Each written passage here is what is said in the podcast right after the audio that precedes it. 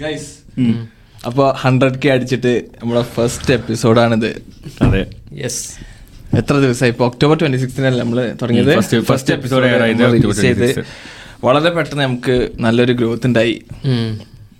അതിന് വേണ്ടിയിട്ട് നമ്മൾ ആദ്യം സബ്സ്ക്രൈബേഴ്സിനോട് നന്ദി പറയണം. നമ്മൾ ഇത്ര പെട്ടെന്ന് ഗ്രോത്ത് ആവുന്ന പ്രതീക്ഷിച്ചല്ലേ നാല് മാസം കൊണ്ട് വൺ ലാക്ക് എത്തി. ഇൻസ്റ്റയിലും കുഴപ്പമില്ലാത്ത ഒരു മൂന്ന് ലക്ഷത്തിന് മേലായി. ഹേറ്റേഴ്സും ഉണ്ട്. അതുപോലെ തന്നെ സപ്പോർട്ടേഴ്സ് ഉണ്ട്. നമുക്കിതിപ്പോ ഹേറ്റ് കൊണ്ടാണോ? എന്തുകൊണ്ടാണ് വളരെ അറിയില്ല. ഏതാ സംഭവം ഹേറ്റേക്കണേ ഹെയ്റ്റാണോ അതോ സപ്പോർട്ടാണോ അറിയില്ലല്ലേ അതെ. അപ്പോ ഇത്രക്കും ആയില്ലേ? നമ്മൾ ഇതുവരെ നമ്മളെ പറ്റിയൊരു സെൽഫ് സെൽഫ് ഇൻട്രൊഡക്ഷൻ ചെയ്തിട്ടില്ല. ഇല്ല. കുറെ പേര് ചോദിച്ചിരുന്നു അടുത്ത്, നിങ്ങൾ ചോദിക്കുന്നുണ്ട്. ആരാണ്? എല്ലാവരും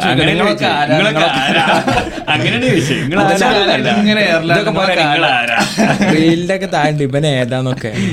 നമ്മൾ പറയണതൊക്കെ നമ്മളെ അഭിപ്രായങ്ങളാണ് അപ്പൊ അത് ആ രീതിക്ക് അല്ല വേറൊരു കമന്റ് ഉണ്ടായിരുന്നല്ലോ നമ്മളെ എന്താ എന്താ തൊഴിലില്ലായ്മ രൂക്ഷം. അതെ അതെ. അങ്ങനെ കുറെ കമന്റുകൾ കുടുംബശ്രീ കുടുംബശ്രീ ശ്രീ അമ്മാവൻ ആറാം നൂറ്റാണ്ട് മദ്രസ പൊട്ടന്മാർ എല്ലാം വരും. ചെറിയൊരു മറുപടി. നമ്മൾ ഇതുവരെ ഒരു കമന്റ് നമ്മൾ ഡിലീറ്റ് ചെയ്തിട്ടില്ല. നമുക്ക് വരുന്ന പച്ചത്തെറികൾ അതേപോലെ തന്നെ അവിടെ കിടക്കുന്നുണ്ട്. എന്ത് പറയാനുണ്ടെങ്കിലും. പോയിട്ടുണ്ടാവും കേട്ടോ കമന്റ് നമ്മളായിട്ട് ഒന്നും ചെയ്തിട്ടില്ല. എല്ലാ തെറികളും അതേപോലെ അവിടെ കിടക്കുന്നുണ്ട്. അപ്പോ അല്ല ഡിലീറ്റ് ചെയ്യുമ്പോൾ നമ്മളങ്ങനെ ഡിലീറ്റ് ചെയ്തിട്ടില്ല എന്ന് പറയാം. അതെ. നമുക്ക് വന്ന ഫസ്റ്റ് കമന്റ് ഞാൻ ഇപ്പോഴും ഓർക്കുന്നുണ്ട്. എന്താ അറിയോ? ഒരു പാരീസ് മല്ലു എന്ന് പറഞ്ഞ ഒരാൾ. അതെ. മൊസാദ് ഒരു അതിനാണോ വന്നത്? അതിനല്ല നമ്മളെ ലോങ് വീഡിയോക്ക് വന്നൊരു കമന്റ് ഉണ്ട്. അതിൽ പുള്ളിക്കാരൻ ആ ഇവനൊക്കെ എവിടുന്ന് വരുന്നു? ഇപ്പൊ എല്ലാവർക്കും പോഡ്കാസ്റ്റ് തുടങ്ങല്ലോ. ഇതൊക്കെ കെട്ടിയെടുത്ത് വന്നിരിക്കുന്നു എന്നൊക്കെ പറഞ്ഞിട്ടൊരു കമന്റ് ഞാൻ ഇപ്പോഴും ആലോചിക്കുന്നു. ഇപ്പോഴും ഉണ്ട് ആ കമന്റ് അതിൽ കിടക്കുന്നുണ്ട്. ഇപ്പോഴും വരുന്നുണ്ട് അതുപോലത്തെ കമന്റ് ആദ്യം എനിക്ക് എനിക്ക് ഇത് കാണുമ്പോ എന്ത് എന്തൊരു നെഗറ്റീവാണ് വിചാരിച്ചിട്ട് പിന്നെ ആ പിന്നെ ഇപ്പൊ ശീലായി. എനിക്ക് മെയിൻലി ചില കമന്റ് ചിരി വരികയല്ല. എന്താ പറയാ അതിന് തൊഴിലില്ലായ്മ രൂക്ഷം എന്നൊക്കെ പറയുമ്പോൾ അവർക്ക് അറിയില്ല നമ്മൾ എന്താണെന്നുള്ളതോ നമുക്ക് ഇവിടെ എന്താണ് പരിപാടി എന്നൊന്നും അറിയില്ല ഫുൾ വീഡിയോ കാണുന്ന ബേസിക്കലി ഫുൾ വീഡിയോ കാണാത്തവരായിരിക്കും നമ്മുടെ പോഡ്കാസ്റ്റ് ഫുൾ ആയിട്ട് കാണാത്തവരായിരിക്കും. അപ്പോൾ ഓരോ വിചാരം നമ്മൾ ഇത് ഫുൾ ടൈം പോഡ്കാസ്റ്റ് ചെയ്ത് നടക്കുക പോഡ്കാസ്റ്റ് ഇറക്കുക. നമ്മൾ ഫുൾ ടൈം ഇതിന്മേലാണ് നമ്മുടെ വരുമാനം ഇതാണ് നമ്മുടെ ജീവിതം എന്ന് ചിന്തിക്കുന്ന ആൾ. അങ്ങനത്തെ കമന്റ് കാണുമ്പോൾ എനിക്ക് തോന്നും ഇതുവരെ നമുക്ക് ഒരു വരുമാനമല്ല കേട്ടോ. യൂട്യൂബിൽ നിന്ന് ഇപ്പൊ ഇങ്ങനെ ചെറിയ വരുമാനം വന്നു തുടങ്ങി. അല്ലാതെ ഇപ്പൊ നമ്മൾ ബ്രാൻഡ് കൊളാബറേഷൻസ് ഒന്നും ചെയ്തിട്ടില്ല. ചെയ്യണം ഇപ്പൊ കുറച്ചു കാലത്തിന് ചെയ്യാൻ വിചാരിക്കണില്ല. നമുക്ക് ഒരുപാട് മെയിൽസ് വരുന്നു ഒരുപാട് ഇഷ്ടമാതിരി വരുന്നുണ്ട്. ഇപ്പൊ തൽക്കാലം ഏതായാലും ആ രീതിക്ക് ചെയ്യണ്ടെന്നുള്ളൊരു പ്ലാനിലാണ് ഇതിന്ന് കിട്ടിയിട്ട് വേണമെന്നില്ല ഞങ്ങൾക്ക് സത്യം പറഞ്ഞാൽ അത് നമ്മളെ മെയിൻ പരിപാടി ഒരുപാട് ഇതല്ല. എന്ന് പറയാൻ പറയാം ലിറ്ററലി ഒരുപാട് ഇമെയിൽ വരുന്നുണ്ട്. ഒരു ഇരുപത്തഞ്ച് മുപ്പതിന്റെ മുകളിൽ എന്തായാലും ഇമെയിൽ വന്നിട്ടുണ്ട്. അതിനൊക്കെ നമ്മൾ ചിലതിനൊക്കെ റിപ്ലൈ കൊടുത്തിട്ടുണ്ട് ഇതുപോലെ നമ്മളിപ്പോ നോക്കുന്നില്ല എന്ന് പറഞ്ഞിട്ട് നോക്കുന്നില്ല എന്നുള്ളതല്ല. എന്ന് വെച്ചിട്ട് ഇപ്പൊ ഇത് കാണുന്ന ആളുകൾ ഓവർ ബ്രാൻഡ് കൊളാബറേഷൻസ് ഒന്നും എടുക്കില്ല അങ്ങനത്തെ ഒരു മൈൻഡ് അല്ല. നമ്മളൊന്നും ചെയ്യണില്ല. നമ്മൾ നമ്മളെ മൈൻഡിൽ അത് ഇല്ല എന്നുള്ളൊരു പോയിന്റാണ് അപ്പോ ലിറ്ററലി അങ്ങനെ ഒരു ഇരുപത്തഞ്ച് മുപ്പതിന്റെ മുകളിൽ എന്തായാലും ബ്രാൻഡ് കൊളാബറേഷൻ വന്നിട്ടുണ്ട്. പക്ഷെ നമ്മൾ അത് ഇതുവരെ പ്രൊസീഡ് ചെയ്തിട്ടില്ല. അത് മെയിലേക്ക് വന്നല്ലേ ഇമെയിൽ വന്നത്. ഇൻസ്റ്റാഗ്രാം കത്തിലാറ് അതിലാറ് വന്നിട്ടുണ്ട്. ഇഷ്ടം പോലെ വന്നിട്ടുണ്ട് ഇൻസ്റ്റാഗ്രാം ഞാൻ എല്ലാവരോടും പറയില്ല ഞങ്ങൾ ചെയ്യണില്ല എന്നാ പറയുന്നത് ഇപ്പോൾ ഏതായാലും ഇനി പതിയെ ചെയ്ത് തുടങ്ങണല്ലോ. അതാണ് നിലവിലിപ്പോ നമ്മൾ നമ്മളെ ക്വാളിറ്റി കുറച്ച് കൂട്ടാം എന്നുള്ള പോയിന്റിലിരുന്നല്ലോ നമ്മൾ ഇതുവരെ മുന്നോട്ട് പോയിക്കൊണ്ടിരുന്നതും. ഇനി അങ്ങോട്ട് തന്നെയാണ്. അപ്പൊ ബ്രാൻഡ് കൊളാബ് അത്ര ഫോക്കസ് ചെയ്തിരുന്നില്ല എന്നുള്ളതാണ്. അപ്പോ നമ്മൾ പറഞ്ഞില്ല ഇതും കാര്യമായിട്ട് വരുമാനം ഒന്നും വരുന്നില്ല. അപ്പോ ആൾക്കാർക്ക് അറിയാനൊരു ആഗ്രഹം ഉണ്ടാവും. നമ്മളൊക്കെ എന്താ ചെയ്യണെന്നുള്ളത് അപ്പൊ ആരെയാ തുടങ്ങാം? ഫൈസൽ സ്റ്റാർട്ട് ചെയ്തോ? അല്ല ഞാൻ പാരിസിന്റെ അടുത്ത് നിന്ന് തുടങ്ങാൻ സ്റ്റാർട്ട് ചെയ്യാം. ഞാൻ പാരിസിന്റെ അടുത്ത് തുടങ്ങണം എന്ന് വിചാരിച്ചിരുന്നു. ഓക്കെ. ഫാരിസ് ഇപ്പോ ഫാരിസ് പഠിച്ചതൊക്കെ സി ടിയിലല്ലേ പഠിച്ച സീറ്റിൽ ആ പിന്നെ? ഞാൻ പത്താം ക്ലാസ് വരെ ഗൾഫിലേന്. ഗൾഫിൽ എവിടെ ആയിരുന്നു ഗൾഫിൽ അബുദാബി. അബുദാബിയിൽ ബോൺ ആൻഡ് ബ്രോട്ടപ്പ് അബുദാബിയാണ്. പിന്നെ പ്ലസ് വൺ പ്ലസ് ടു നാട്ടിലേക്ക് വന്നു. നാല് വർഷം engineering college of engineering plus one plus two ഏത് സ്കൂളിലാണ് പഠിച്ചേ? Ansar English school. മറ്റേ എന്താ. ഓക്കെ. അങ്ങനെ എഞ്ചിനീയറിംഗ് കയറി industrial engineering college of engineering Trivandrum. അവിടെ നിന്നാണ് ഞാൻ നിഷിനെ കണ്ടത്. അന്ന് സ്റ്റാർട്ട് ചെയ്ത കൊളാബറേഷൻ? സ്റ്റാർട്ട് ചെയ്ത കൊളാബറേഷൻ ആണ്. പിന്നെ വിട്ടിട്ടില്ല. അങ്ങനെ എഞ്ചിനീയറിംഗ് കഴിഞ്ഞു. നാട്ടിലൊരു വർഷത്തോളം വെറുതെ ഇരുന്ന്. പിന്നെ പോളണ്ട് കയറി മാസ്റ്റേഴ്സ് ചെയ്യാനായിട്ട്. ഇവിടുത്തെ വാർസോ സ്കൂൾ ഓഫ് എക്കണോമിക്സിൽ ഇന്റർനാഷണൽ ബിസിനസ് കംപ്ലീറ്റ് ചെയ്തു. ഇപ്പോൾ ഐ ടി മാനേജറായിട്ട് വർക്ക് ചെയ്യാണ് ഇവിടെ വാർസോയിൽ തന്നെ. ഒരു മൂന്ന് വർഷത്തോളമായി പോളണ്ടിൽ വർക്ക് ചെയ്യണേ ഓക്കെ ഏ, ശരി എന്നാ നിശ്ചയം പറയട്ടെ? അല്ല പാരീസിനോട് പാരീസിന്റെ ഇതൊക്കെ അല്ലേ പാരിസ് ട്രേഡിങ്ങും കാര്യങ്ങളും ഇൻവെസ്റ്റ്മെന്റ് ഒക്കെ അല്ലേ അതെ. അതെങ്ങനെയൊക്കെയാ ചെയ്യൽ? അപ്പോ ഞങ്ങൾ മൂന്നാളുണ്ടോ? രണ്ടായിരത്തി ഇരുപത് കൊറോണ ടൈം ഉണ്ടായിരുന്നല്ലോ. അതെ. അപ്പൊ ടൈമിൽ ഒന്നും കാര്യമായിട്ട് പണിയും കാര്യങ്ങളൊന്നും ഇല്ലായിരുന്നു. ഞങ്ങളിങ്ങനെ അബ്രോഡ് സ്റ്റഡീസിന് കാര്യങ്ങളൊക്കെ ചെയ്യുന്നുണ്ടായിരുന്നു അപ്പൊ ലോക്ക്ഡൌൺ വന്നു ക്ലാസ്സുകളെല്ലാം മുടങ്ങി. വീട്ടിലിരിക്കുന്നു വെറുതെ ഇരിക്കുന്നു അപ്പൊ യൂട്യൂബിൽ ഒരു സീരീസ് ഉണ്ടായിരുന്നു ഷാരിഖ് ഷംസുദ്ദീന്റെ. അപ്പൊ ഞങ്ങളിങ്ങനെ കുറെ കാലമായിട്ട് വിചാരിക്കണ്ടായിരുന്നു നമുക്ക് എന്തെങ്കിലും ഇങ്ങനെ ട്രേഡിങ്ങും സ്റ്റോക്ക് മാർക്കറ്റ് ഒക്കെ പഠിക്കണം എന്നുള്ളത്. കാരണം നമ്മളിങ്ങനെ വരുമാനം വെറുതെ ഒരു സാലറി ബേസിൽ നമ്മളിങ്ങനെ ഏൺ ചെയ്തിട്ട് കാര്യമല്ല പാരലായിട്ട് ഇൻവെസ്റ്റ് ചെയ്യണം ട്രേഡ് ചെയ്യണം പാസീവ് ഇൻകം ജനറേറ്റ് ചെയ്യണം. അതായത് നമ്മുടെ പണം ഉപയോഗിച്ചിട്ട് തന്നെ you should make money with your money okay അങ്ങനത്തെ മൈൻഡിൽ ഇങ്ങനെ നിൽക്കുന്നത് നമുക്ക് പക്ഷെ ഒരു സ്റ്റാർട്ടിംഗ് പോയിന്റ് കിട്ടുന്നില്ല. ഇത് എവിടുന്ന് തുടങ്ങണം എന്നുള്ള ഒരു സ്റ്റാർട്ടിംഗ് പോയിന്റ് നമുക്ക് കിട്ടിയിട്ടില്ല ചെയ്ത്. അന്ന് നമ്മൾ ഇങ്ങനത്തെ കോഴ്സുകളൊക്കെ സ്റ്റാർട്ട് ചെയ്തു. പക്ഷെ ഈ സ്റ്റോക്ക് മാർക്കറ്റൊക്കെ ഇറങ്ങാന്ന് വെച്ച് കഴിഞ്ഞാലുണ്ടല്ലോ പൈസ കുറച്ച് വേണം സ്റ്റാർട്ട് ചെയ്യാൻ. ആ ടൈം ഞങ്ങളിൽ പൈസ അല്ല കാര്യമായിട്ട് പക്ഷെ നമ്മൾ ഈ കാര്യങ്ങളൊക്കെ പഠിച്ചിരുന്നു. എല്ലാവരും വിചാരിക്കുന്ന വെച്ചാൽ സ്റ്റോക്ക് മാർക്കറ്റൊക്കെ ഇറങ്ങിക്കഴിഞ്ഞാൽ നമുക്ക് ഡബിൾ റിട്ടേൺസ് ട്രിപ്പിൾ റിട്ടേൺസ് ഒക്കെ ഉണ്ടാക്കുക എന്നുള്ള ഒരു മൈൻഡിലാണ് എല്ലാവരും ഇറങ്ങുന്നത് ഒരുപാട് പൈസ ഉണ്ടാക്കണം എല്ലാവർക്കും. പക്ഷെ ഇറ്റ്സ് നോട്ട് പോസിബിൾ അല്ല എല്ലാവരുടെയും എന്താണെന്ന് വെച്ച് കഴിഞ്ഞാൽ ബേസിക്കലി സ്റ്റോക്ക് മാർക്കറ്റിൽ പൈസ ഇട്ട് പൈസ ഉണ്ടാക്കുക എന്നുള്ളതാണ്. പക്ഷേ concept. അല്ല ഈ ഇപ്പൊ ഇൻട്രാഡേന്റെ ഒക്കെ കേസ് എടുത്തു കഴിഞ്ഞാൽ നയന്റി പെർസെന്റ് ആൾക്കാർ ലോസിലാണ് ടെൻ പെർസെന്റേജ് ആണ് പ്രോഫിറ്റ് ഉണ്ടാകുന്നത് അപ്പോൾ ആ സ്കില്ല് മാസ്റ്റർ ചെയ്യുക എന്നുള്ളൊരു പോയിന്റ് ആണ് ഞങ്ങൾ ഞങ്ങൾ ബേസിക്കലി തുടങ്ങിയ സമയത്ത് അതാണ് ഞങ്ങൾ ഫോക്കസ് ചെയ്യുക. ഞാൻ ഫാരിസ് ആണെങ്കിലും തക്കു ആണെങ്കിലും നമ്മൾ വേറെ കുറച്ച് ഫ്രണ്ട്സ് ഉണ്ടായി ഞങ്ങൾ ഒരുമിച്ച് തുടങ്ങിയപ്പോൾ ആദ്യം ഈ സ്കില്ല് മാസ്റ്റർ ചെയ്യുക ഇത് പഠിക്കുക ഒരു ആറ് മാസം ഒരു കൊല്ലം എടുത്തോട്ടെ. ആദ്യം ഈ സ്കില്ല് പഠിച്ചിട്ട് കൺസിസ്റ്റന്റ് ആയിട്ട് പ്രോഫിറ്റ് ഉണ്ടാക്കുക എന്നുള്ള മൈൻഡ് സെറ്റ് ആണ് ഞങ്ങൾ അങ്ങനെയാണ് ഞങ്ങൾ തുടങ്ങിയത്.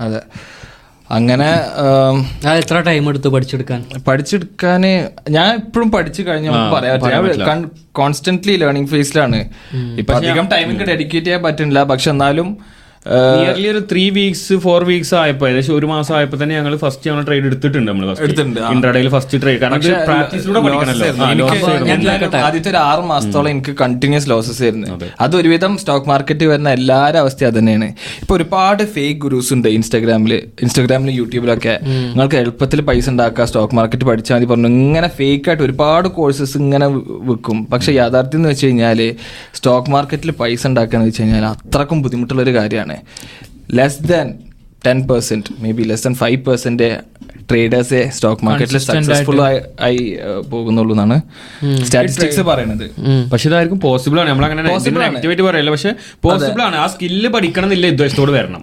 പൈസ ഉണ്ടാക്കണം എന്നുള്ള ഉദ്ദേശത്തോട് വന്നു കഴിഞ്ഞാൽ കൂടുതൽ ഒരു ലോസിൽ എത്തിയിട്ടുള്ളൂ ആ സ്കില്ല് പഠിച്ചിട്ട് പ്രോഫിറ്റ് ഉണ്ടാക്കണം എന്നുള്ള മൈൻഡ് സെറ്റിൽ വന്ന ആൾക്കാർ നല്ല രീതിക്ക് പഠിച്ച് പ്രാക്ടീസ് ചെയ്ത് ഒരു ഒരു വർഷം രണ്ടു വർഷമൊക്കെ ലോസ് ഉണ്ടാക്കി പതിയെ പതിയെ എന്തായാലും സെറ്റ് ആകും. അതായത് പഠിച്ചെടുക്കാൻ പറ്റിയ ഒരു സ്കിൽ തന്നെയാണ്. ഏതൊരു സ്കില്ല് വെച്ച് നമ്മളിപ്പോൾ നമ്മളിപ്പോ പല എഞ്ചിനീയറിംഗിന് വേണ്ടിയിട്ടൊക്കെ നമ്മൾ നാല് വർഷം ഡെഡിക്കേറ്റ് ചെയ്യേണ്ടത് പക്ഷേ സ്റ്റോക്ക് മാർക്കറ്റിൽ എല്ലാവർക്കും വരുമ്പോൾ ഉടൻ അടുത്ത തന്നെ പൈസ ഉണ്ടാക്കണം. ആ ഒരു മെന്റാലിറ്റിയാണ് ആദ്യം മാറ്റേണ്ടത്.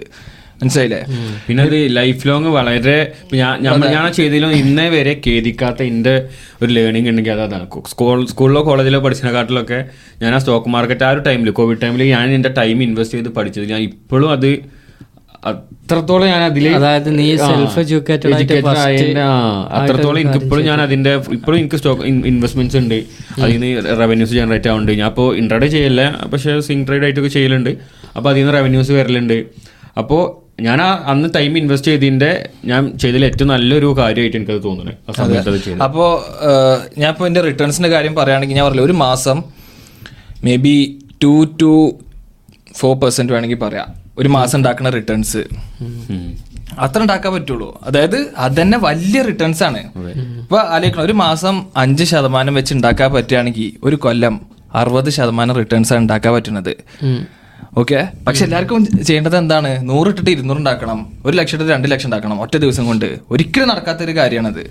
അതുകൊണ്ട് ഏറ്റവും കുറഞ്ഞ റിട്ടേൺസ് ഇപ്പോൾ ഞാൻ പറഞ്ഞ അറുപത് ശതമാനം തന്നെ കമ്പയർ ചെയ്യുകയാണെങ്കിൽ ഇപ്പോൾ ലോകത്തിലെ ഏറ്റവും one of the most successful investor എന്ന് പറയുന്നത് വാറൻ ബുഫയാണ്. അയാളുടെ സി എ ജി ആർ അതായത് കോമ്പൗണ്ടഡ് ആനുവൽ ഗ്രോത്ത് റേറ്റ് എന്ന് പറയും. എത്ര അറിയോ? Twenty one percent twenty one twenty point something okay? ആ സി എ ജി ആർ വെച്ചിട്ടാണ് അയാൾ ഒരു കാലത്ത് ലോകത്തിലെ ഏറ്റവും റിച്ചസ്റ്റ് മാൻ ആയിട്ടുണ്ടായിരുന്നത്. അത്ര റിട്ടേൺസ് ഉള്ളൂ. വെരി മീഗർ റിട്ടേൺസ് പക്ഷെ ആ റിട്ടേൺസ് നമ്മൾ കൺസിസ്റ്റന്റ് ആയിട്ട് ഫോക്കസ് ചെയ്ത് ഈ 21% ബർഷറിന്റെ ഇതല്ലേ പറയണ്ടേ? ഗ്രോത്ത് അല്ലേ പറയുന്നത് ഈ ട്വന്റി വൺ പെർസെന്റേജ് ആനുവലി ആണ്. ഇവൻ പറഞ്ഞ മന്ത്ലി ഫൈവ് പെർസെന്റ് തന്നെ സിക്സ്റ്റി പെർസെന്റേജ് സിക്സ്റ്റി പെർസെന്റ് ആയി. മൂപ്പര് മന്ത്ലി ഫൈവ് 5% ആണ്. അത് ഇയർലി ട്വന്റി വൺ പെർസെന്റേജ് വെച്ചിട്ടാണ് മൂപ്പര് ഈ പറഞ്ഞ കോടീശ്വരൻ അപ്പൊ എല്ലാവരും ചെയ്യേണ്ടതെന്ന് വെച്ച് കഴിഞ്ഞാൽ ഉണ്ടല്ലോ സേഫ് ആയിട്ട് മാക്സിമം ഏറ്റവും മിനിമൽ റിട്ടേൺസ് നമ്മൾ കൺസിസ്റ്റന്റ് ആയിട്ട് ജനറേറ്റ് ചെയ്യാന്നുള്ളതാണ് ഇപ്പൊ ഒരുപാട് ചെയ്ത് കഴിഞ്ഞാൽ ഈ അൻപത് ശതമാനം നൂറ് ശതമാനം ഒക്കെ നമ്മൾ ലെവറേജ് യൂസ് ചെയ്യാന്ന് പറയും. അതായത് നമ്മൾ ബ്രോക്കർ നമുക്ക് കുറച്ച് ഫണ്ട് തരും. നമുക്ക് നൂറ് ഉറുപ്പിയാണ്. വെറും ഹൺഡ്രഡ് റുപ്പീസിനാണ് നമ്മൾ ഈ സ്റ്റോക്ക് മാർക്കറ്റ് വരുന്നതെന്നുണ്ടെങ്കിൽ നമുക്ക് ടെൻ എക്സ് ലെവറേജ് ഒക്കെ കിട്ടും. ചില ബ്രോക്കേഴ്സ് ഹൺഡ്രഡ് എക്സ് ലെവറേജ് തരും. അപ്പോൾ ആയിരത്തിനും പതിനായിരത്തിനും ഒക്കെ നൂറ് റുപ്യ ആയി വന്നാൽ നമുക്ക് ട്രേഡ് എടുക്കാൻ പറ്റും. എന്ന് വെച്ച് കഴിഞ്ഞാൽ പ്രോഫിറ്റ് ജനറേറ്റ് ചെയ്യുകയാണെങ്കിൽ അതിന് പ്രൊപ്പോർഷണൽ ആയിട്ടുള്ള ഒരു പ്രോഫിറ്റ് ജനറേറ്റ് ചെയ്യാൻ പറ്റും. മനസ്സിലായി അതിന്റെ പത്ത് ശതമാനം പറഞ്ഞാൽ ചിലപ്പോൾ നമ്മൾ ക്യാപിറ്റൽ ഡബിൾ ഒക്കെ ആയിട്ടുണ്ടാകും. അതേപോലെ ലോസ് വരികയാണെങ്കിലോ റിട്ടേൺ പൈസ മൊത്തം നഷ്ടപ്പെടും. അപ്പൊ എല്ലാവർക്കും ഈ ഹ്യൂജ് റിട്ടേൺസ് ആണ് വേണ്ടത്. അപ്പൊ ഇങ്ങനത്തെ സിമ്പിൾ ആയിട്ടുള്ള കൺസിസ്റ്റന്റ് സ്മോൾ കൺസിസ്റ്റന്റ് റിട്ടേൺസ് ആരും ഫോക്കസ് ചെയ്യില്ല. എല്ലാവർക്കും പെട്ടെന്ന് പൈസ ഉണ്ടാക്കണം. ഫാരിസ് എന്താ അടിസ്ഥാനത്തിൽ ഒരു സ്റ്റോക്ക് ഇൻവെസ്റ്റ് ചെയ്യുക? എന്താണ് എന്തൊക്കെ റിസർച്ചാണ് നടത്തുന്നത് നമ്മളിപ്പോ ലോങ് ടേം ഇൻവെസ്റ്റിംഗ് ചെയ്യുകയാണെങ്കിൽ ഫണ്ടമെന്റൽ അനാലിസിസ് എന്ന് പറയും. ഒരു കമ്പനീനെ പറ്റി അടിമുടി പഠിക്കുക.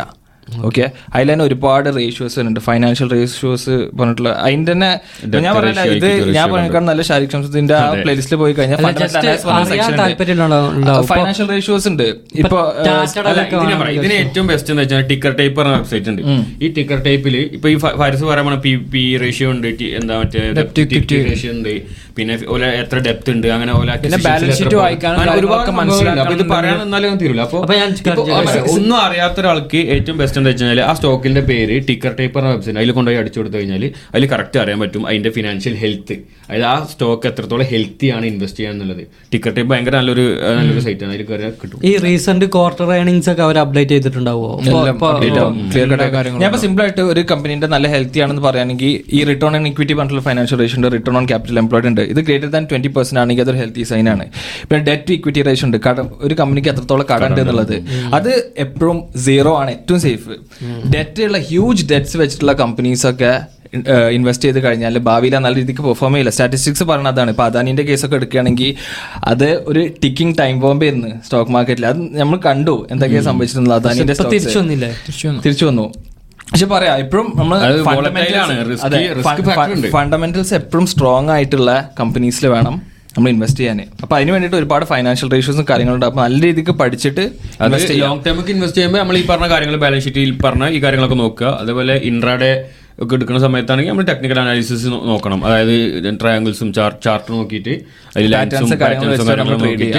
ട്രേഡ് അപ്പോൾ ഇപ്പൊ ഈ ഫണ്ടമെന്റൽ അനാലിസിസ് സ്വയം ചെയ്ത് ഇൻവെസ്റ്റ് അതായത് ചെയ്യാൻ പറ്റൂല എന്നുള്ളൊരു അവസ്ഥയാണെങ്കിൽ എസ് ഐ പിസ് ഉണ്ട് ഒരുപാട്. സ്മോൾ കേസിന്റെ ഒക്കെ ഒരുപാട് എസ് ഐ പിസ് ഉണ്ട്. എസ് ഐ പി എന്ന് വെച്ചാൽ സിസ്റ്റമാറ്റിക് ഇൻവെസ്റ്റ്മെന്റ് പ്ലാൻ എല്ലാ മാസം നമ്മൾ സാലറിന്റെ ഒരു പത്ത് ശതമാനോ ഇരുപത് ശതമാനം ഒക്കെ നമ്മൾ ഇൻവെസ്റ്റ് ചെയ്യാം. അപ്പൊ അതൊരു പോർട്ട്ഫോളിയോ ഓഫ് സ്റ്റോക്സ് ഒക്കെ ആയിരിക്കും പോണത്. അത് മാനേജ് ചെയ്യുന്നത് എക്സ്പേർട്ട് ഫണ്ട് മാനേജേഴ്സും കാര്യങ്ങളൊക്കെ ആയിരിക്കും. ഓക്കെ അപ്പൊ സ്മോൾ കേസ് പറഞ്ഞൊരു പ്ലാറ്റ്ഫോം ഉണ്ട്. അതിൽ പോയി കഴിഞ്ഞാൽ നമുക്ക് ഒരുപാട് എസ് ഐ പിസിൽ ഇൻവെസ്റ്റ് ചെയ്യാൻ പറ്റും. ഒരുപാട് പ്ലാറ്റ്ഫോംസ് ഉണ്ട്. ഗ്രോസ് സ്മോൾ കേസ് അപ്പോൾ ഇതിലൊക്കെ പോയി കഴിഞ്ഞാൽ നമുക്കിപ്പോ ഏതൊരു കോൺസെപ്റ്റ് ഇപ്പോൾ ടാറ്റന്റെ സ്റ്റോക്സിൽ ഇൻവെസ്റ്റ് ചെയ്യാനുള്ള ഒരു പോർട്ട്ഫോളിയോ ഉണ്ട്. ഈ അല്ലല്ലോ ഇൻവെസ്റ്റ് ചെയ്യണത് അപ്പൊ നമ്മൾ സാലറിന്റെ എല്ലാ മാസം ഒരു പത്ത് ഇരുപത് ശതമാനം അതിലേക്ക് ആ എസ് ഐ പി കിട്ടുകയാണെങ്കിൽ ടാറ്റന്റെ പല സ്റ്റോക്സിൽ നമ്മളെ നമ്മളെ ലിസണേഴ്സിന് എല്ലാവർക്കും ഒന്നും ഇതിനെ കുറിച്ച് നിങ്ങൾ പറയുമ്പോൾ വലിയ ടേംസാണ് പറയുന്നത്. അതായത് ഇത് ട്രേഡിംഗിൽ ഇറങ്ങിക്കഴിഞ്ഞ് ഉള്ള ഒരാൾക്ക് ഈ നിങ്ങൾ പറഞ്ഞ ഇൻവെസ്റ്റിംഗും രണ്ട് രണ്ടാണ്. അതാദ്യം ഈ ഇൻവെസ്റ്റ് ചെയ്യേണ്ട ഇപ്പൊ ഇൻവെസ്റ്റിങ്ങിനെ കുറിച്ചാണ് നമ്മൾ സംസാരിക്കുന്നത്. അപ്പോൾ ഇത് ഒരു സാധാരണക്കാരന് ഇപ്പോൾ ചെയ്യണം എന്നുണ്ടെങ്കിൽ നീ പറഞ്ഞ പോലെ ട്വന്റി പെർസെന്റേജ് എടുത്തിട്ട് ഇൻവെസ്റ്റ് ചെയ്യണം എന്നുണ്ടെങ്കിൽ അവരുടെ സാലറിന്ന്. ഇത് എങ്ങനെ ചെയ്യും? അവരെങ്ങനെ ചെയ്യും എന്നുള്ള നീ എങ്ങനെ പറയാൻ പോകുന്നത് ഇപ്പൊ ലൈക്ക് നീ ഇങ്ങനെ പറഞ്ഞു കൊടുത്താൽ basic ആയിട്ട് ഒരാൾക്ക് പറഞ്ഞു കൊടുക്കാനാണ് പറയുന്നത്. കൊടുക്കുമ്പോൾ എങ്ങനെയാവും? എക്സ്പ്ലെയിൻ ചെയ്ത് പറയാ സ്മോൾ കേസിന്റെ വെബ്സൈറ്റിൽ പോയി കഴിഞ്ഞാൽ തന്നെ ഇപ്പൊ യൂട്യൂബിൽ കാര്യങ്ങളൊക്കെ സെർച്ച് ചെയ്ത് കഴിഞ്ഞാൽ ഒരുപാട് വീഡിയോസ് ഉണ്ടാകും. അപ്പൊ ആ സൈറ്റിലേക്ക് പോയി കഴിഞ്ഞാൽ ഒരു അമ്പതിനായിരം റുപ്യ സാലറിയിൽ അല്ലെങ്കിൽ മുപ്പതിനായിരം റുപ്യ സാലറിയിൽ ഒരാളാന്ന് വിചാരിച്ചോ? ഓക്കെ. അപ്പോൾ അപ്പോൾ അവരെ അവരെ ഇതിന്റെ ഒരു ടെൻ പെർസെന്റേജ് ഇൻവെസ്റ്റ് ചെയ്യണം എല്ലാ മാസം ഇപ്പൊ നമ്മളുണ്ടല്ലോ മുപ്പതിനായിരം ഇപ്പൊ ഏതൊരു സാലറി കിട്ടാൻ നമ്മൾ ഫിഫ്റ്റി തേർട്ടി ട്വന്റി റൂൾ എന്ന് പറയും. അൻപത് ശതമാനം ഈ വോൺസും നീഡ്സും മറ്റേത് വാൺസും നീഡ്സും എന്താ അതുമല്ലേ എന്താ ഇൻവെസ്റ്റ് ചെയ്യാൻ അതെ. അത് നമ്മൾ സ്പ്ലിറ്റ് Savings ചെയ്യാണ് ബേസിക്കലി അലോക്കേറ്റ് ചെയ്യാണ്. അപ്പൊ അതിനനുസരിച്ചിട്ടാണ് നമ്മൾ ഇൻവെസ്റ്റ് ചെയ്യുക ഓക്കെ അപ്പൊ ഈ സ്മോൾ കേസിൽ പോയി കഴിഞ്ഞാൽ നമുക്ക് തന്നെ ഡിഫറെന്റ് ഓപ്ഷൻസ് ഉണ്ടാക്കും. ഏതാണ് ഇൻവെസ്റ്റ് ചെയ്യുന്നത്. അപ്പൊ ക്ലിയർ കട്ട് ആയിട്ട് അതിൽ തന്നെ ഇൻഫർമേഷൻ കാര്യങ്ങളൊക്കെ ഉണ്ട്. എങ്ങനെ ചെയ്യാന്നുള്ളത് നമ്മുടെ സാലറിന്റെ ഒരു ശതമാനം ഒരു ബ്രോക്കർ അക്കൗണ്ട് ക്രിയേറ്റ് ചെയ്ത് കഴിഞ്ഞാൽ അതിലേക്ക് ഈ ബ്രോക്കർ അക്കൗണ്ട് എവിടെ ക്രിയേറ്റ് ചെയ്യുക? വെബ്സൈറ്റിലാണോ ഒരുപാട് ബ്രോക്കേഴ്സ് ഉണ്ട്. സെറോദ. അപ്സ്റ്റോക്സ് ആസ്ത അങ്ങനത്തെ ഒരുപാട് I I F L securities okay. അപ്പൊ നമുക്ക് വേണമെങ്കിൽ ഡെഡിക്കേറ്റഡ് ആയിട്ട് ഇതിനൊന്ന് പറ്റി ഇരുന്ന് ചെയ്യാൻ പറ്റും. ഇതിപ്പോ ഡെഡിക്കേറ്റഡ് ചെയ്യുന്ന ഒരു വീഡിയോ ചെയ്യണത് ജസ്റ്റ് ഇങ്ങനെ ഒരാൾക്ക് ചെയ്യണമെന്നുണ്ടെങ്കിൽ നീ പറഞ്ഞ നല്ല കാര്യം ഒരു സാലറിന്റെ ഒരു ഒരുപാട് ആൾക്കാർക്ക് ഇൻവെസ്റ്റ് ചെയ്യണം താല്പര്യം ഈ സാലറിന്റെ ഒരു പെർസെന്റേജ് ഇൻവെസ്റ്റ് ചെയ്യുന്നത് എനിക്ക് ഒരു ഉപകാരമുണ്ട് അതായത് ഇപ്പൊ നമ്മൾ ഇപ്പം പറഞ്ഞ ട്വന്റി പെർസെന്റേജ് ഇൻവെസ്റ്റ് ചെയ്യുമ്പോൾ ട്വന്റി പെർസെന്റേജും ഒരു പർട്ടിക്കുലർ സ്റ്റോക്കിലോ അല്ലെങ്കിൽ ഒരു പർട്ടിക്കുലർ ഇവൻ പറഞ്ഞ പോർട്ട്ഫോളിയോയിലോ ഇൻവെസ്റ്റ് ചെയ്ത് സ്മോൾ കേസ് പോയിട്ട്. നിലവിൽ നമുക്ക് ചെയ്യേണ്ടത് വെച്ചാൽ ഇപ്പൊ ഞാൻ ചെയ്യണ ബേസിക്കലി ഞാൻ പറഞ്ഞുതരാം. ഞാൻ ചെയ്യുന്ന ഈ ട്വന്റി പെർസെന്റേജ് തന്നെ ഞാൻ ട്വന്റി പെർസെന്റ് ചെയ്യണില്ല ബേസിക്കലി ഞാൻ ടെൻ പെർസെന്റ് ചെയ്യണുള്ളൂ ആ ടെൻ പെർസെന്റേജ് തന്നെ ഞാൻ five percentage five percentage divide ചെയ്തിരിക്കണേ. Okay അതിൽ ഒരു ഫൈവ് പെർസെന്റേജ് ഞാൻ ചെയ്യണത് എന്താ വെച്ചാൽ ഒരു ഒരു സൈൻഡ് ഓഫ് സെറ്റിൽ ഇടണത്. അത് എല്ലാ മാസം മുടക്കാതെ ഞാൻ ഇടുന്നുണ്ട് ഏഹ് പിന്നെ ഇല്ല ഫൈവ് പെർസെന്റേജ് വേറൊരു ടാറ്റന്റെ ഇതിലാണ് ഞാൻ ഇത് ഈ രണ്ട് ടെൻ പെർസെന്റ് ഈ ടെൻ പെർസെന്റ് കൂടാതെ ഒരു ഫൈവ് പെർസെന്റ് ഞാൻ ഇടുന്നുണ്ട്. പക്ഷെ അത് എല്ലാ മാസവും ചിലപ്പോൾ ഇടലില്ല കാരണം എന്റെ കയ്യിലുള്ള ഫണ്ടിനനുസരിച്ചാണ്. അപ്പോൾ ഈ ഫസ്റ്റത്തെ രണ്ട് ഫൈവ് പെർസെന്റിന്റെ സെറ്റും എല്ലാ മാസവും എങ്ങനെ പോയാലും ഞാൻ ഇടും എന്നുള്ളൊരു എമൗണ്ട് ആണ് ഞാൻ ഇട്ട് വെക്കുന്നത് അതായത് ചിലപ്പോൾ നമ്മളെ കൊണ്ട് അഞ്ഞൂറേ പറ്റുള്ളൂ അല്ലെങ്കിൽ രണ്ടായിരത്തി അഞ്ഞൂറേ പറ്റുള്ളൂ എന്നെങ്കിൽ അത് മതി. പക്ഷെ ഒരിക്കലും മുടക്കൂല എന്നുള്ള ഒരു മൈൻഡ് സെറ്റിൽ വേണം അത് തുടങ്ങാൻ. അപ്പൊ നമ്മൾ നമ്മളിപ്പോ ഒരു നമുക്ക് പതിനായിരം റുപ്യാണ് നമ്മളെ ടെൻ പെർസെന്റേജ് എന്നുണ്ടെങ്കിൽ ആ പതിനായിരം റുപ്യ എല്ലാ മാസവും ചിലപ്പോൾ ചില സാഹചര്യങ്ങൾ നമുക്ക് ഉണ്ടാവും. ചില മാസം ടൈറ്റ് ആവും. അപ്പോൾ നമുക്ക് പതിനായിരം റുപ്യന്റെ ഒരു സെറ്റിൽ കൊണ്ടുപോയിട്ട് കഴിഞ്ഞാൽ ആ മാസം നമുക്ക് ഫുൾ ആയിട്ട് പതിനായിരം ഇടാൻ പറ്റില്ല. അപ്പൊ നമ്മളത് സ്പ്ലിറ്റ് ചെയ്ത് രണ്ടായിരത്തി അഞ്ഞൂറിന്റെ ഒന്ന് രണ്ടായിരത്തി അഞ്ഞൂറിന്റെ ഒന്ന് അയ്യായിരത്തിന്റെ ഒന്ന് അങ്ങനെ മൂന്നാക്കി സ്പ്ലിറ്റ് ചെയ്തിട്ട് അറ്റ്ലീസ്റ്റ് ആ രണ്ടായിരത്തി അഞ്ഞൂറിന് രണ്ടെണ്ണെങ്കിലും എല്ലാ മാസവും കൺസിസ്റ്റന്റ് ആയിട്ട് അടക്കുക. ബാക്കി ആ അയ്യായിരത്തിന്റെത് ചില ടൈറ്റിലെ മാസങ്ങളിൽ അടച്ചില്ലെങ്കിലും മനസ്സിലായി? അപ്പോൾ അതിന്റെ ഒരു കോമ്പൗണ്ടിങ് വരുമ്പോൾ നമുക്ക് നല്ല പ്രോഫിറ്റ് അപ്പോൾ അങ്ങനെ സ്പ്ലിറ്റ് ചെയ്ത് ഇടാൻ നോക്കുക. എന്താ വെച്ചാൽ ഈ ട്വന്റി പെർസെന്റേജ് വേണമെങ്കിൽ നമ്മുടെ കയ്യിൽ എത്രയാണോ പൈസ നമുക്ക് മാറ്റി വെക്കാൻ അഞ്ഞൂറാണെങ്കിൽ അഞ്ഞൂറ്. അപ്പോൾ ആ അഞ്ഞൂറ് നമ്മൾ ഈ സ്റ്റോക്ക് ഈ ആപ്പിൽ കയറി കഴിഞ്ഞാൽ നമുക്ക് മനസ്സിലാവും ഏതൊക്കെ ലിസ്റ്റ് ഓഫ് സ്റ്റോക്സ് ഉണ്ട് എന്തൊക്കെയാണ് അതിന്റെ പെർഫോമൻസ് കഴിഞ്ഞ വർഷം എത്രത്തോളം ഗ്രോത്ത് കൊടുത്തു എത്ര റിട്ടേൺസ് കൊടുത്തു എന്താണെന്നൊക്കെ കറക്റ്റ് അതിൽ കാണിച്ചു തരും. അപ്പൊ നമ്മൾക്കത് ഓക്കെ ആണെങ്കിൽ ചില ആളുകൾക്ക് ഈ സ്റ്റോക്ക് എനിക്ക് വാങ്ങേണ്ടതെന്നുണ്ടാവും അപ്പോൾ അതില്ലാത്ത വേറൊരു bucket of list of stock select ചെയ്യുക അതിൽ ഇൻവെസ്റ്റ് ചെയ്യുക. പിന്നെ എത്രയാണോ ഉള്ളത് അതിനനുസരിച്ച് ഒരുപാട് ലിസ്റ്റ് ഇതുണ്ട്. എന്ന് വെച്ചാൽ ചിലപ്പോൾ നമുക്ക് നൂറ് രൂപ മുതൽ അഞ്ഞൂ അയ്യായിരം ഇരുപതിനായിരം ഇരുപത്തയ്യായിരം വരെയുള്ളൊക്കെ സ്കെയിലുകൾ അതെ. ഇതിപ്പോ നമ്മൾ ഈ ബക്കറ്റിന്റെ കേസ് പറഞ്ഞത് സ്റ്റോക്ക് മാർക്കറ്റ് പറ്റി ഒന്നും അറിയാത്ത ഒരാളെ സംബന്ധിച്ചിടത്തോളാണ്. ഇതിനെ പറ്റി പഠിച്ച് ഇൻവെസ്റ്റ് ചെയ്യാൻ താല്പര്യമുള്ള ആൾക്കാർക്ക് ഇത് ഞാൻ പറയില്ല ഷാരിഖിന്റെ വീഡിയോസ് ഉണ്ട്. ഞങ്ങൾ അത് കണ്ടാ പഠിച്ചത് ഭയങ്കര എഫക്റ്റീവ് ആണ്. അത് കണ്ട് പഠിച്ചിട്ട് ഇൻഡിവിജ്വൽ സ്റ്റോക്കുകളിൽ ഇത്രയും വലിയ എമൗണ്ട് ഒക്കെ ഇട്ടിട്ട് സ്വിംഗ് ട്രേഡ് ഒക്കെ ചെയ്തിട്ട് ഫണ്ട് ഉണ്ടാക്കാൻ പറ്റും. വേറെ- വേറെ വെച്ചാൽ എനിക്കറിയണ്ടോ എനിക്കൊരു പോയിന്റിൽ ഒരു ദിവസം twenty five thousand thirty five തൗസൻഡേജ് ഒക്കെ ലോസ് ഉണ്ടായ ദിവസങ്ങൾ ഉണ്ടായിരുന്നു ഓപ്ഷൻസ് ട്രേഡിംഗ്. പക്ഷെ അന്ന് പോലും ഞാനാണെങ്കിലും ഫാരിസ് ഞങ്ങൾക്കൊക്കെ ഒരു തേർട്ടി ഫൈവ് തൗസൻഡ് പോയാൽ ഞങ്ങൾ അത്ര നമുക്ക് കരഞ്ഞിട്ടൊന്നുമില്ല നമുക്ക്. കാരണം നമുക്ക് അറിയാം ഇത് ഇങ്ങനെ തന്നെയാണ് എന്നുള്ളത്. അതായത് നമ്മൾ എപ്പോഴും ഈ ഓപ്ഷൻസ് എന്ന് പറഞ്ഞാൽ വീക്കിലാണ് എടുക്കുക. ഒരു കൊല്ലത്തിൽ അമ്പത്തിരണ്ട് ആഴ്ച ഉണ്ട് ചില വീക്കിൽ മുപ്പത്തയ്യായിരം പോകും. നമുക്ക് കിട്ടുമ്പോൾ പത്തും പന്ത്രണ്ടും പതിനഞ്ചൊക്കെ ആയിരം കിട്ടുക ഈ നമ്മളൊരു നൂറ് ട്രേഡ് എടുത്താൽ അതിലൊരു നാൽപ്പത് എണ്ണോ മുപ്പത്തഞ്ചെണ്ണം സക്സസ് ആയാൽ തന്നെ ബാക്കി ദിവസം ലോസ് ആണെങ്കിലും കറക്റ്റ് സ്റ്റോപ്പ് ലോസ് വെച്ച് എക്സിറ്റ് ചെയ്തിട്ടുണ്ട്. നമ്മളൊരു സ്ട്രാറ്റജി ഉണ്ടെന്നുണ്ടെങ്കിൽ നമ്മൾ ഈ നൂറ് ട്രേഡിൽ മുപ്പതോ മുപ്പത്തഞ്ചെണ്ണം സക്സസ് ആയാൽ തന്നെ നമ്മൾ വിജയിക്കും. ഈ ഫിഫ്റ്റി ടു വീക്സിൽ നമുക്ക് പ്രോഫിറ്റ് ഉണ്ടായിട്ടുണ്ടാവുള്ളൂ. അപ്പൊ ചില ദിവസം വലിയ നഷ്ടങ്ങൾ വരുമ്പോഴും അതാ നഷ്ടമുള്ള ദിവസമാണ്. ബാക്കി ഞാൻ പറഞ്ഞ ഈ നൂറിൽ മുപ്പത്തഞ്ച് കുറച്ച ബാക്കി എന്താ അറുപത്തഞ്ച് ഉണ്ട് ആ അറുപത്തഞ്ച് പെട്ട ദിവസമാണ് അത് മനസ്സിലായില്ലേ ബാക്കി മുപ്പത്തഞ്ച് നമുക്ക് പ്രോഫിറ്റ് ആണ്. അപ്പോൾ അങ്ങനെ ഒരു സ്ട്രാറ്റജി ഒക്കെ ബിൽഡ് ചെയ്ത് അങ്ങനെയൊക്കെ ട്രേഡ് ചെയ്യുമ്പോൾ ഇങ്ങനത്തെ വലിയ ലോസുകൾ വരുമ്പോഴും നമ്മൾ മെന്റലി നമ്മൾ സ്ട്രോങ് ആയിട്ട് നിൽക്കും അതെ. ഈ ഫൈനാൻഷ്യൽ നോളജ് എന്ന് പറഞ്ഞാൽ വളരെ അത്യാവശ്യമുള്ള ഒരു കാര്യമാണ്. കാരണം നമ്മൾ സ്കൂളിലൊന്നും ഈ കാര്യങ്ങൾ പഠിക്കണില്ല. ഇൻവെസ്റ്റിംഗ് പറ്റി. വെറുതെ ഒരു ജോലിക്ക് കയറി ഇങ്ങനെ ഒരു ശമ്പളക്കാരനായി കാലാകാലം തുടരുക എന്നുള്ളൊരു മൈൻഡ് സെറ്റാണ് പൊതുവേ നമ്മുടെ സ്കൂളിൽ അങ്ങനത്തെ ഒരു മെന്റാലിറ്റിയാണ് ഉള്ളത്. ഞാൻ ഇന്നും പാടിയേ കണ്ടിട്ടുള്ളൂ സ്ലൈവ് സിസ്റ്റം എപ്പോഴും മാറിയിട്ടില്ല നിങ്ങൾ പേച്ചക് ടു പേച്ചക് ആണ് എല്ലാ നമ്മളെന്ന് പറഞ്ഞില്ല ആ റാറ്റ് റേസ് അതേ സംഭവമാണ്. അല്ല ഞാൻ ഇന്നൊരു വീഡിയോ ഉണ്ടായെന്ന് വെച്ചിട്ട് പണ്ട് ഒരാളൊരു രാജാവിന്റെ മുമ്പിൽ കൊടുത്തിട്ട് ഭക്ഷണമൊക്കെ ഇങ്ങനെ വെക്കണേ. ഒരു ഒരു അടിമ. അത് നേരെ തിരിച്ചു മോഡൽ എന്തിക്കണ്ട ആക്കി എങ്ങനെ വെച്ചിട്ടാ കുറെ ഫയൽ കൊടുന്നു കണ്ട് സിഇഒന്റെ അടുത്ത് ഇങ്ങനെ ബോസിന്റെ അടുത്ത് ഇങ്ങനെ സബ്മിറ്റ് ലൈക്ക് എനിക്കറിയില്ല ഇനിയിപ്പോ നമ്മൾ ഇതൊക്കെ എങ്ങനെ മാറ്റിയെടുക്കാൻ അതല്ല മനസ്സിലായി. ഇതെന്താ പോലെ എല്ലാവർക്കും ചിലപ്പോൾ ഒരു ബിസിനസ്സുകാരനാവാൻ പറ്റിക്കോളന്നില്ല. അതൊരു സ്കില്ലുള്ള ഒരു ഇതാണ് ഓക്കെ അപ്പോ ഏതൊരാൾക്കും ചെയ്യാൻ പറ്റിയെന്ന് വെച്ചാൽ ഇൻവെസ്റ്റിംഗ് ഇൻവെസ്റ്റിംഗ് അല്ല, ഫൈനാൻഷ്യൽ നോളജ് ബിൽഡ് ചെയ്തിട്ട്. നമുക്കിപ്പോ പല ഓപ്ഷൻസ് ഉണ്ട്. ഇതിപ്പോ സ്റ്റോക്ക് മാർക്കറ്റിൽ തന്നെ ഇൻവെസ്റ്റ് ചെയ്യണമെന്നില്ല. ഇനിയിപ്പോ സ്റ്റോക്ക് മാർക്കറ്റിനെ പറ്റി ഫണ്ടമെന്റൽ അനാലിസിസ് എല്ലാം ചെയ്ത് ഇതിനെ പറ്റി പഠിക്കാൻ പറ്റാത്ത ആൾക്കാരാണെങ്കിൽ മ്യൂച്വൽ ഫണ്ട്സ് ഉണ്ട്. റിട്ടേൺസ് കുറച്ചുകൂടി കുറയും. അതുപോലെ തന്നെ റിസ്ക്കും കുറയും. നമ്മൾ റിസ്ക് റിട്ടേൺ എന്ന് പറയും. എത്രത്തോളം റിസ്ക് ആണ് എടുക്കുന്നത് അത്രത്തോളം റിട്ടേൺ കിട്ടാനുള്ള ചാൻസ് ഉണ്ട് ഓക്കെ പിന്നെ റിയൽ എസ്റ്റേറ്റ് ഉണ്ട്. വേറെയും ഒരുപാട് ഓപ്ഷൻസ് ഉണ്ട്. ക്രിപ്റ്റോ ഉണ്ട്. അപ്പൊ ഈ അസറ്റ്സിലൊക്കെ നമ്മളുടെ ഒരു റിസ്ക് ആപ്പറ്റൈറ്റ് വെച്ചിട്ട് ചിലപ്പോൾ നമ്മൾ ഈ പ്രായം കുറഞ്ഞ ആൾക്കാർക്ക് കുറച്ചൊരു റിസ്ക് എടുക്കാൻ പറ്റും. ഓക്കെ അധികം ബാധ്യതകളും കാര്യങ്ങളൊന്നും ഇല്ലാത്ത ആൾക്കാർ കുറച്ചൊരു റിസ്ക് എടുക്കാൻ പറ്റും. പ്രായം കൂടുന്തോറും റിസ്ക് ആപ്പറ്റൈറ്റ് കുറയും. അപ്പൊ ഏറ്റവും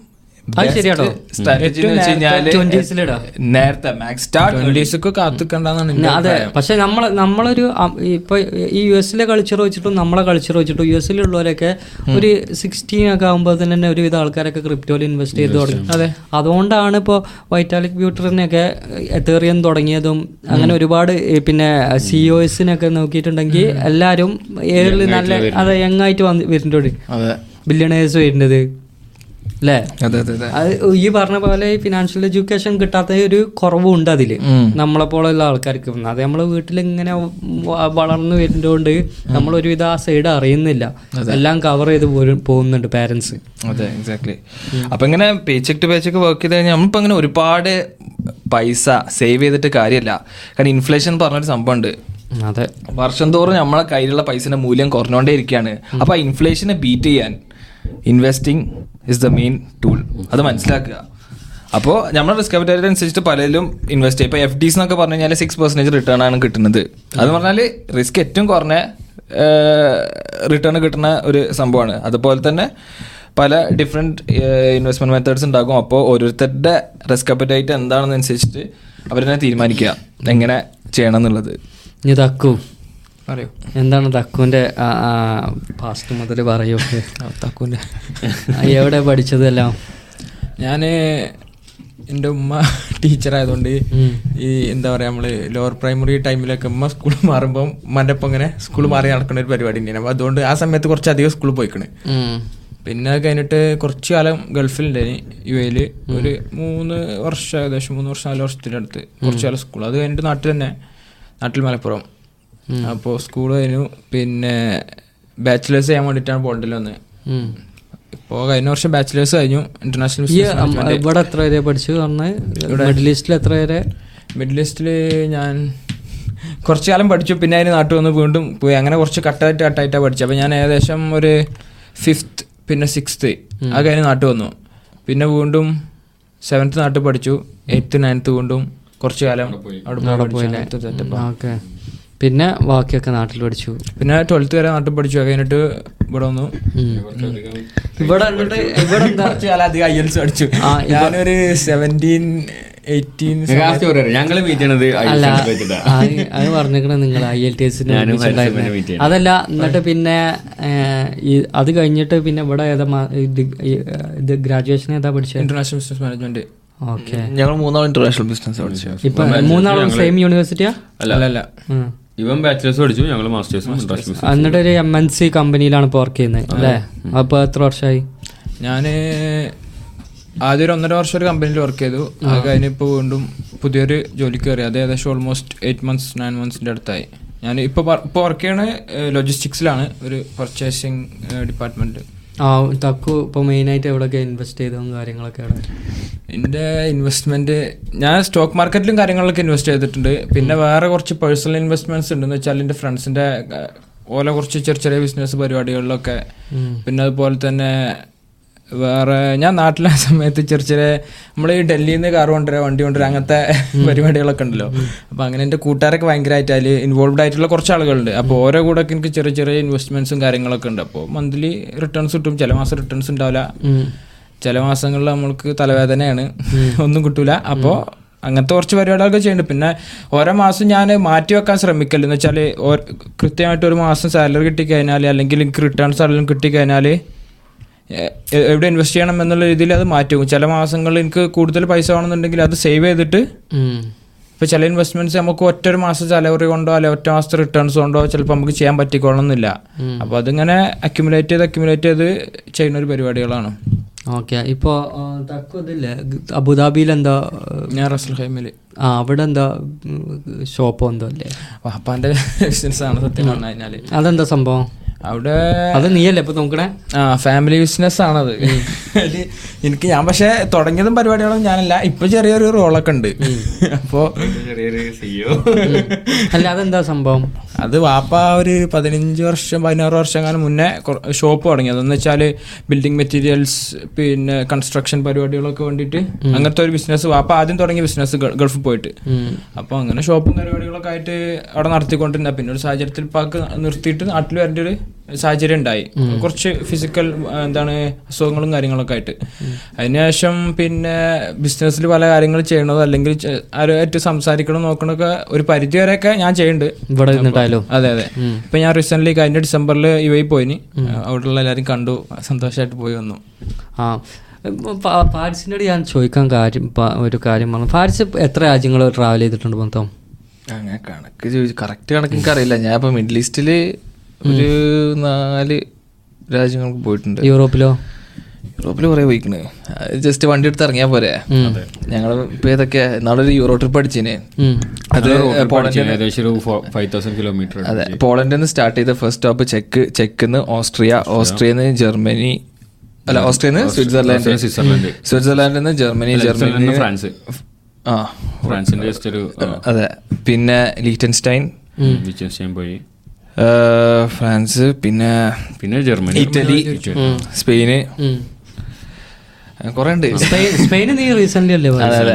അതിലേതാ ഇഷ്ടപ്പെട്ട കൺട്രി അതാ ഫാരിസിന് ഇഷ്ടപ്പെട്ടത് എന്ന് വെച്ച് കഴിഞ്ഞാൽ എല്ലാ ഡെൻമാർക്ക് പോയപ്പോ.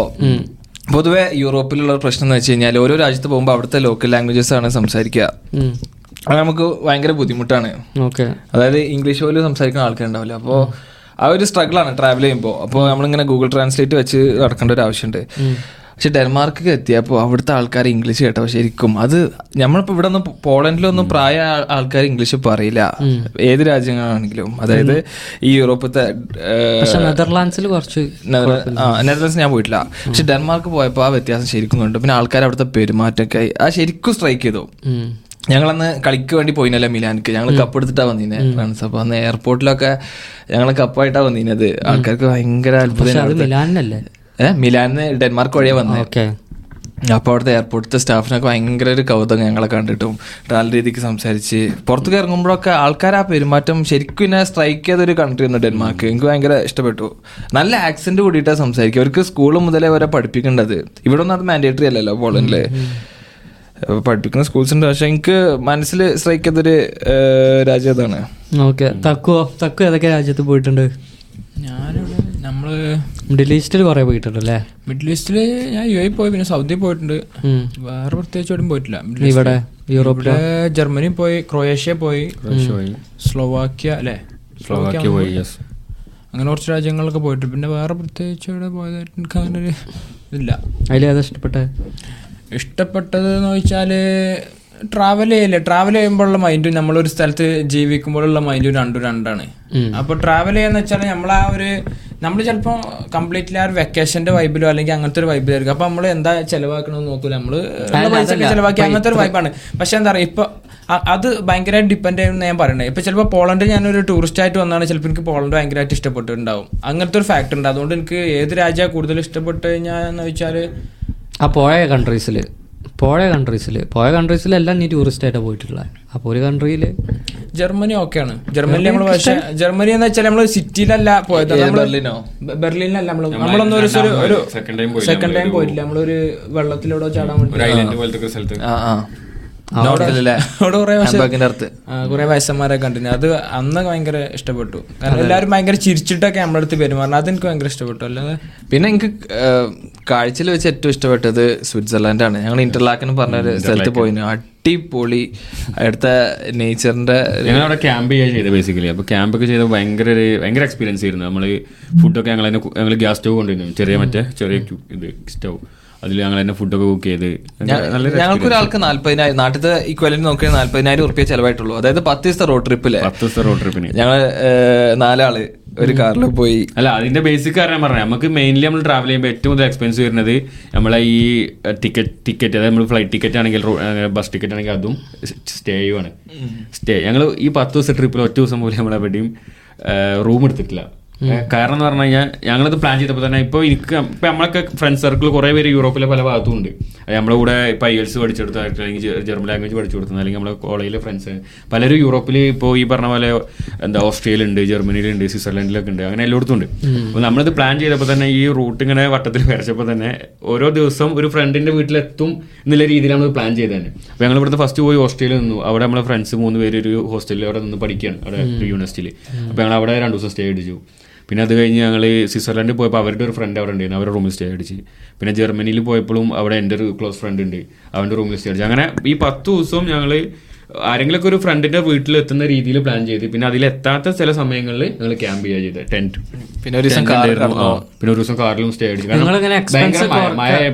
പറ്റില്ല. മാക്സിമം കുറച്ചിട്ടാണ് എക്സ്പെൻസ് കുറക്കാന്നുള്ള പ്ലാനിൽ തന്നെയാണോ പോയത്? അതോ പക്ഷെ ഇതൊക്കെ തന്നെയല്ലേ വൈബ് നമ്മൾ നമ്മൾ സ്റ്റൗവും കാര്യങ്ങളൊക്കെ നമ്മൾ കൊണ്ടുവരുന്നത് രണ്ട് ഈ ചെറിയ സിലിണ്ടർ വെക്കുന്ന ക്യാമ്പിംഗ് സ്റ്റൗ ഉണ്ട്. രണ്ട് ക്യാമ്പിംഗ് സ്റ്റൗവും രണ്ട് ടെന്റും പിന്നെ അതിലെ ലൈറ്റ് കാര്യങ്ങൾ പിന്നെ ഈവൻ ടേബിൾ ആൻഡ് ചെയർ ഡെക്കാത്തലോണില്ല മറ്റേ ചെറിയ ഫോൾഡബിൾ ആയിട്ടുള്ള ടേബിൾ ചെയർ ഒക്കെ ഞങ്ങൾ കൊണ്ടുവരുന്നു പക്ഷെ അവിടുത്തെ രാജ്യങ്ങളിൽ പോയി അവിടുത്തെ ഫുഡൊക്കെ കഴിക്കണം എന്നല്ലേ നല്ല. ഞാൻ ഞങ്ങൾ എവിടെ പോകുമ്പോഴും ഒരു നേരം ലോക്കൽ ഫുഡ് ട്രൈ ചെയ്യാൻ എപ്പോഴും പറയുന്ന ഒരു കാര്യമാണ് അപ്പോൾ സ്വിറ്റ്സർലാൻഡ് ചീസ് ഫോണ്ടി കഴിച്ച് ഓസ്ട്രേലിയ വീനർ ഷ്നിറ്റ്സൽ കഴിച്ച്. കഴിച്ച്. അപ്പോൾ ലോക്കൽ ഫുഡ് ഒരു നേരം ഞങ്ങൾ ഏത് കൺട്രിന്നാണോ അവിടുന്ന് അവിടുത്തെ ഒരു മെയിൻ ഡിഷ് ട്രൈ ചെയ്യും. എന്നിട്ട് ബാക്കി നമ്മൾ മാക്സിമം ഫുഡ് കുക്ക് ചെയ്യുക ചെയ്തു. പിന്നെ കുറെ ഇവിടെ പോളണ്ടിൽ കുറെ സാധനങ്ങൾ ചീപ്പ് ആയതുകൊണ്ട് കുറെ ഗ്രോസറികൾ ഇവിടുന്ന് വാങ്ങിപ്പോയിരുന്നു അതിന്റെ ഒരു എക്സാമ്പിൾ പറയുകയാണെങ്കിൽ ഇപ്പോൾ പോളണ്ടിലെ ചിക്കന്റെ റേറ്റിന്റെ സിക്സ് ടൈംസ് ആണ് സ്വിറ്റ്സർലൻഡിലെ ചിക്കന്റെ റേറ്റ് ഞങ്ങൾ സ്വിറ്റ്സർലൻഡിൽ ചിക്കൻ മേടിച്ചിട്ടുണ്ടായിരുന്നു. സിക്സ് ടൈംസ് ആണ് റേറ്റ് അപ്പോൾ ഞങ്ങൾ ചിക്കൻ അല്ലാതെ ഇങ്ങനെ ബ്രെഡ് എഗ്ഗ് അങ്ങനെ കുറച്ച് അരി ബേസിക് സാധനങ്ങളൊക്കെ കുറച്ച് നമ്മൾ ഇവിടുന്ന് മേടിച്ചിട്ടാണ് പോയത്. അങ്ങനെ ഫുൾ പിന്നെ നമ്മൾ സ്വന്തം ഫ്രണ്ടിന്റെ തന്നെ കാറായിരുന്നു അപ്പോൾ ഗ്യാസ് മാത്രം അടിച്ചാൽ മതി. അങ്ങനെ പിന്നെ ഒരു മലയാളീസ് 40,000 എവിടെ പോയി കഴിഞ്ഞാലും നല്ല സ്വഭാവമാണ്. അതായത് നമ്മളെ സ്വീകരിക്കാനും സഹായിക്കാനും എന്ത് ആവശ്യമുണ്ടെങ്കിലും കൂടെ നിൽക്കും. അതുകൊണ്ട് ഞങ്ങൾക്ക് ആ ട്രിപ്പിൽ പത്ത് ദിവസത്തെ ട്രിപ്പിൽ ശരിക്കും അത് ഫീൽ ചെയ്തതാണ്. നിങ്ങൾ യു എന്റെ ഇതിൽ പോയില്ലേ? യു എന്റെ ഹെഡ് ക്വാർട്ടേഴ്സ് പോയി. മാത്യു ചേട്ടൻ നമ്മൾ ഫ്രണ്ട് ഡബ്ല്യു എം എഫ് വഴി? അതെ. അപ്പൊ യു എന്റെ ഉള്ളിൽ പോയിട്ട് അവിടെ പുള്ളിയുടെ ഓഫീസ് കണ്ടു.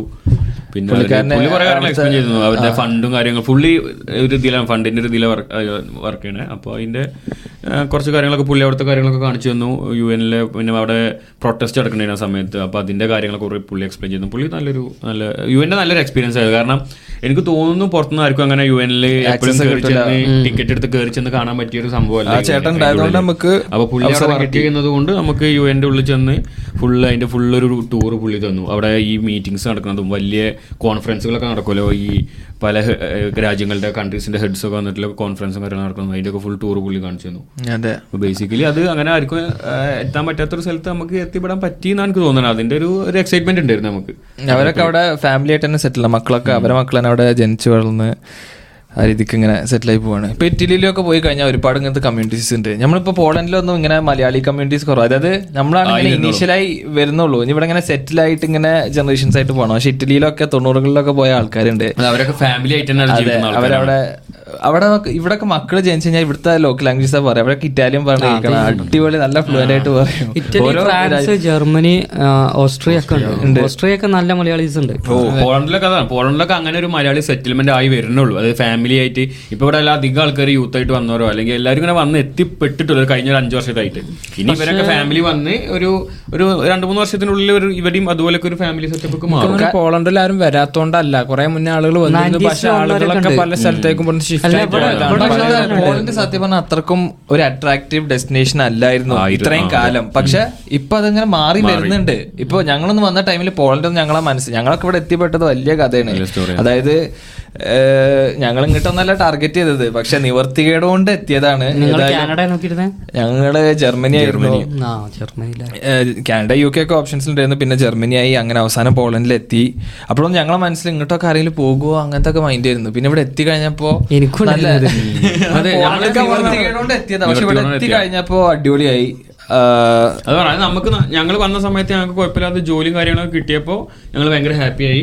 ഇപ്പോൾ അത്യാവശ്യം കുഴപ്പമില്ലാത്ത ജോലിയും കാര്യങ്ങളും ഇല്ലതുകൊണ്ട് നമ്മൾ ഓക്കെയാണ് നമ്മൾ നമ്മളെ മനസ്സിലാക്കി ഇങ്ങോട്ട് വരുന്ന ആൾക്കാർക്ക് തന്നെ നല്ല രീതിക്ക്. ഇതിപ്പോ നല്ല രീതിക്ക് തന്നെ അതിന്റെ പബ്ലിസിറ്റിയും കാര്യങ്ങളൊക്കെ ചെയ്തുകൊണ്ട് ആൾക്കാർ മനസ്സിലാക്കുന്നുണ്ട്. ഇപ്പൊ ഒരു അട്രാക്റ്റീവ് ഡെസ്റ്റിനേഷൻ ആയി മാറിയിട്ടുണ്ട്. ഇപ്പൊ ജോബ് ഓപ്പർച്യൂണിറ്റീസും കാര്യങ്ങളൊക്കെ നോക്കുകയാണ് കാരണം ഇപ്പോൾ ബാക്കി യു കെ അതുപോലെ ജർമ്മനി നോക്കുകയാണെങ്കിൽ ഞാൻ കഴിഞ്ഞ എപ്പിസോഡിൽ പറഞ്ഞിരുന്നു. നമുക്കൊരു ഫുൾ ടൈം ജോബ് അവിടെ ചെയ്യാൻ അത്ര എളുപ്പമല്ല.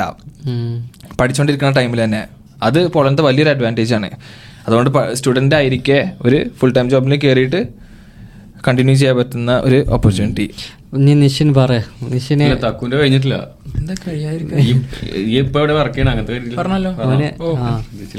പിന്നെ നിഷിനെ നിഷിനെ എവിടുന്നാ തുടങ്ങുന്നത് ഇല്ല ഞാൻ ഇവിടെ തുടങ്ങി. ഞാൻ ഇവിടുന്ന് ബാക്ക് ഈ പകുതി പറഞ്ഞു അതിൽ കാര്യം ഫാരിസ്. ഞാൻ ഞാൻ പറഞ്ഞു ടൂ തൗസൻഡ് ഫിഫ്റ്റീൻ തൊട്ട് ഞങ്ങൾ ഒരുമിച്ചുള്ളതാണ്.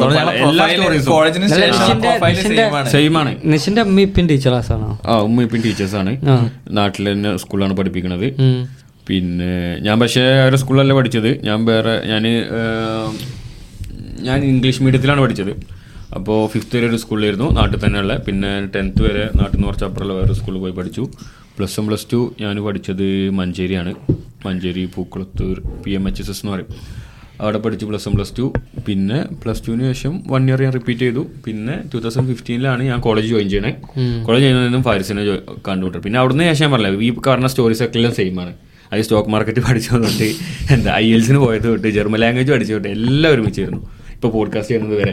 അല്ല നിഷിന് ഭാഷ വേറെ ഇൻവെസ്റ്റ്മെന്റ്സും കാര്യങ്ങളൊക്കെ വേറെ അല്ലേ ഇൻവെസ്റ്റ്മെന്റ്സ് എനിക്ക് ഒരു ഇൻവെസ്റ്റ്മെന്റ് ഉള്ളത് ഒന്ന് നമ്മളൊരു ഫ്രണ്ടിന്റെ തന്നെ സ്പേസ് സേവിങ് ഫർണിച്ചറിന്റെ ഒരു ഇതിൽ ചെറിയ ഇൻവെസ്റ്റ്മെന്റ് ഉണ്ട്. അത് ഞങ്ങൾക്ക്. ഒരുമിച്ചാണ്. ആ മറ്റേ ഫർണിച്ചറിന്റെ അതിൽ പാരിസും ഉണ്ടോ ആ. ആ. Space saving Duxbet furniture. Innovations. ആ ഞാൻ കണ്ടിട്ടുണ്ട്. അപ്പോൾ അത് പെരിന്തൽമണ്ണനിലെ ഒരു സ്ഥാപനമാണ്. അപ്പോൾ അത് നമ്മുടെ ഫ്രണ്ടിന്റെ ആണ് അവൻ അത്യാവശ്യം പെർസെന്റേജ് നിങ്ങൾ ചെറിയ പെർസെന്റേജ് നമുക്കുണ്ട്. ഓക്കെ. അങ്ങനെ. പിന്നെ ഇൻവെസ്റ്റ്മെന്റ് പിന്നെ സ്റ്റോക്ക് മാർക്കറ്റിൽ ഇൻവെസ്റ്റ്മെന്റ് ഉണ്ട് ബേസിക്കലി അത് ഞാൻ പറഞ്ഞ ഞങ്ങൾ ഒരുമിച്ച് തുടങ്ങിയതാണ്. ഞാൻ പറഞ്ഞില്ലേ ഫസ്റ്റ് രണ്ടാളും പോർട്ട്ഫോളിയോ ഓൾമോസ്റ്റ് സെയിം ആണോ? അല്ല. ഞാൻ കൂടുതൽ ട്രേഡിംഗ് ഫോക്കസ്ഡ് ആണ്. എനിക്ക് ഇൻവെസ്റ്റ്മെന്റ് കുറച്ചുകൂടി കുറവാണ്. ഞാൻ കൂടുതലും ലൈക്ക് ഇൻവെസ്റ്റ്മെന്റ് ആണ്. ഇപ്പൊ ഞാൻ അങ്ങനെ ട്രേഡിംഗ് പറഞ്ഞിട്ട് ആക്റ്റീവ് ട്രേഡിംഗ് ട്രേഡിംഗ് ചെയ്യില്ല ഞാൻ സ്വിംഗ് ട്രേഡ് എടുക്കുന്നു നല്ല ലോങ് ടൈം ഇൻവെസ്റ്റ്മെന്റ് ആണ് കൂടുതൽ പിന്നെ പിന്നെന്താ? പിന്നെ യെസ് ഞാൻ ഇവിടെ വന്നതിന് ശേഷമുള്ള കാര്യങ്ങൾ പറയാം. ഞാൻ നാട്ടിൽ അതേമാതിരി എന്താ ഞങ്ങൾ ജർമ്മനി നോക്കി. ഞാൻ നാട്ടിൽ കോളേജ് കഴിഞ്ഞിട്ട് ഞാൻ ബൈജൂസിൽ വർക്ക് ചെയ്തു കുറച്ചു കാലം. അതിനുശേഷം പിന്നെ ഒരു ഐ എൽ സ്റ്റൂട്ടറായിട്ട് ഒരു രണ്ട് മൂന്ന് മാസം വർക്ക് ചെയ്തു. അങ്ങനെ ബൈജൂസിൽ നിൽക്കുന്ന സമയത്ത് ആ സമയം ഫസ്റ്റ് ഞങ്ങൾ ബേസിക്കലി ഖത്തറിലൊരു യൂണിവേഴ്സിറ്റിക്ക് അപ്ലൈ ചെയ്തു. അവിടെ നിന്നാണ് ഇതിന്റെയൊക്കെ തുടക്കം കാരണം അന്ന് നമ്മളെ പ്ലാനിൽ അബ്രോഡ് സ്റ്റഡീസ് ഒന്നുമില്ല. അന്ന് നമ്മുടെ പ്ലാനിൽ വേൾഡ് കപ്പ് കാണാൻ ഖത്തറിൽ എത്തുക എന്നുള്ളൊരു പ്ലാനായിരുന്നു അതായത് ടൂ തൗസൻഡ് നയന്റീനിൽ പാസ് ഔട്ട് ട്വന്റി ടൂവിൽ world cup twenty two twenty three twenty two അല്ലേ? ട്വന്റി ടൂവിൽ വേൾഡ് കപ്പ് അപ്പോൾ രണ്ട് വർഷമുണ്ട്. അപ്പോൾ ടൂ തൗസൻഡ് നയന്റീനിൽ ഞങ്ങൾക്ക് ഖത്തറിൽ ഈ ഹമദ് ബിൻ ഖലീഫ യൂണിവേഴ്സിറ്റിയിൽ അഡ്മിഷൻ കിട്ടിയാൽ രണ്ട് വർഷം മാസ്റ്റേഴ്സ് മാസ്റ്റേഴ്സ് കഴിഞ്ഞ ഒരു ജോലിക്ക് കയറുമ്പോഴത്തേന് വേൾഡ് കപ്പ് പൈസ ഉണ്ടാവും സ്വാഭാവികമായിട്ടും ജോലിയൊക്കെ ചെയ്യുമ്പോൾ വേൾഡ് കപ്പ് കാണാം. ആ ഒരു മൈൻഡിലാണ് ഈ അബ്രോഡ് സ്റ്റഡീസിനെ നമ്മൾ കാണുന്നത്. അങ്ങനെ ഖലീഫ ആ യൂണിവേഴ്സിറ്റിയിൽ അപ്ലൈ ചെയ്തു നമുക്ക് റിജക്ഷൻ ആയി.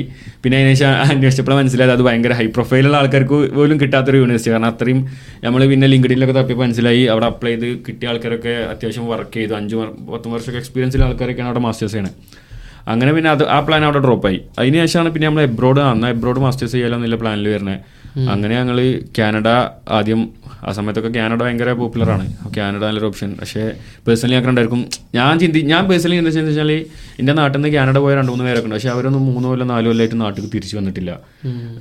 അവർ അവർ അത്രയും വർഷം കഴിഞ്ഞിട്ടൊക്കെ നാട്ടിൽ നിന്ന് തിരിച്ചു വന്ന് പോകുന്നു. അപ്പോൾ എനിക്കത് പേഴ്സണലി എനിക്ക് ഹേർട്ടായി കാരണം നാലും അഞ്ചും വർഷം നാട്ടിൽ നിന്ന് വിട്ട് നിൽക്കുക കൊല്ലത്തിൽ ഒരു പ്രാവശ്യമെങ്കിലും വരുന്ന എന്നുള്ളൊരു മൈൻഡിലാണ് ഞാൻ നിൽക്കുന്നത്. കാരണം ദുബായിൽ നിന്നൊക്കെ നമ്മൾ കാണുന്നത് അതാണ്. നമ്മളെ സീനിയേഴ്സ് ആയിട്ടുള്ള ആൾക്കാർ പോയാലൊക്കെ അങ്ങനെ കാനഡ പോയി യു കെ ആക്കി. യു കെ കുറച്ചും കൂടി അടുത്താണ്. ഒരു കൊല്ലത്തിൽ ഒരു പ്രാവശ്യമൊക്കെ വന്നു പോകാം അങ്ങനെ നിൽക്കുന്ന സമയത്താണ് യു കെയിൽ ഈ എന്താ അതേപോലെ ഈ സാച്ചുറേറ്റർ ആയി എന്നൊക്കെ പറഞ്ഞ കസിനും പറഞ്ഞു. പിന്നെ കുറേ അന്വേഷിച്ചപ്പോൾ ജോബൊക്കെ കുറച്ച് ടൈറ്റാണ് രണ്ട് മാസം മൂന്ന് മാസം സ്റ്റേ ബാക്ക് ഉള്ള സമയത്ത്. അങ്ങനെ ഞങ്ങൾ അത് മാറ്റി ജർമ്മനി ആക്കി.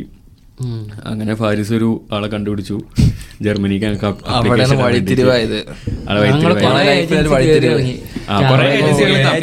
ഏറ്റവും സെയിൽസ് സ്കിൽ ഉണ്ടായിരുന്ന ഒരാളായിരുന്നേ.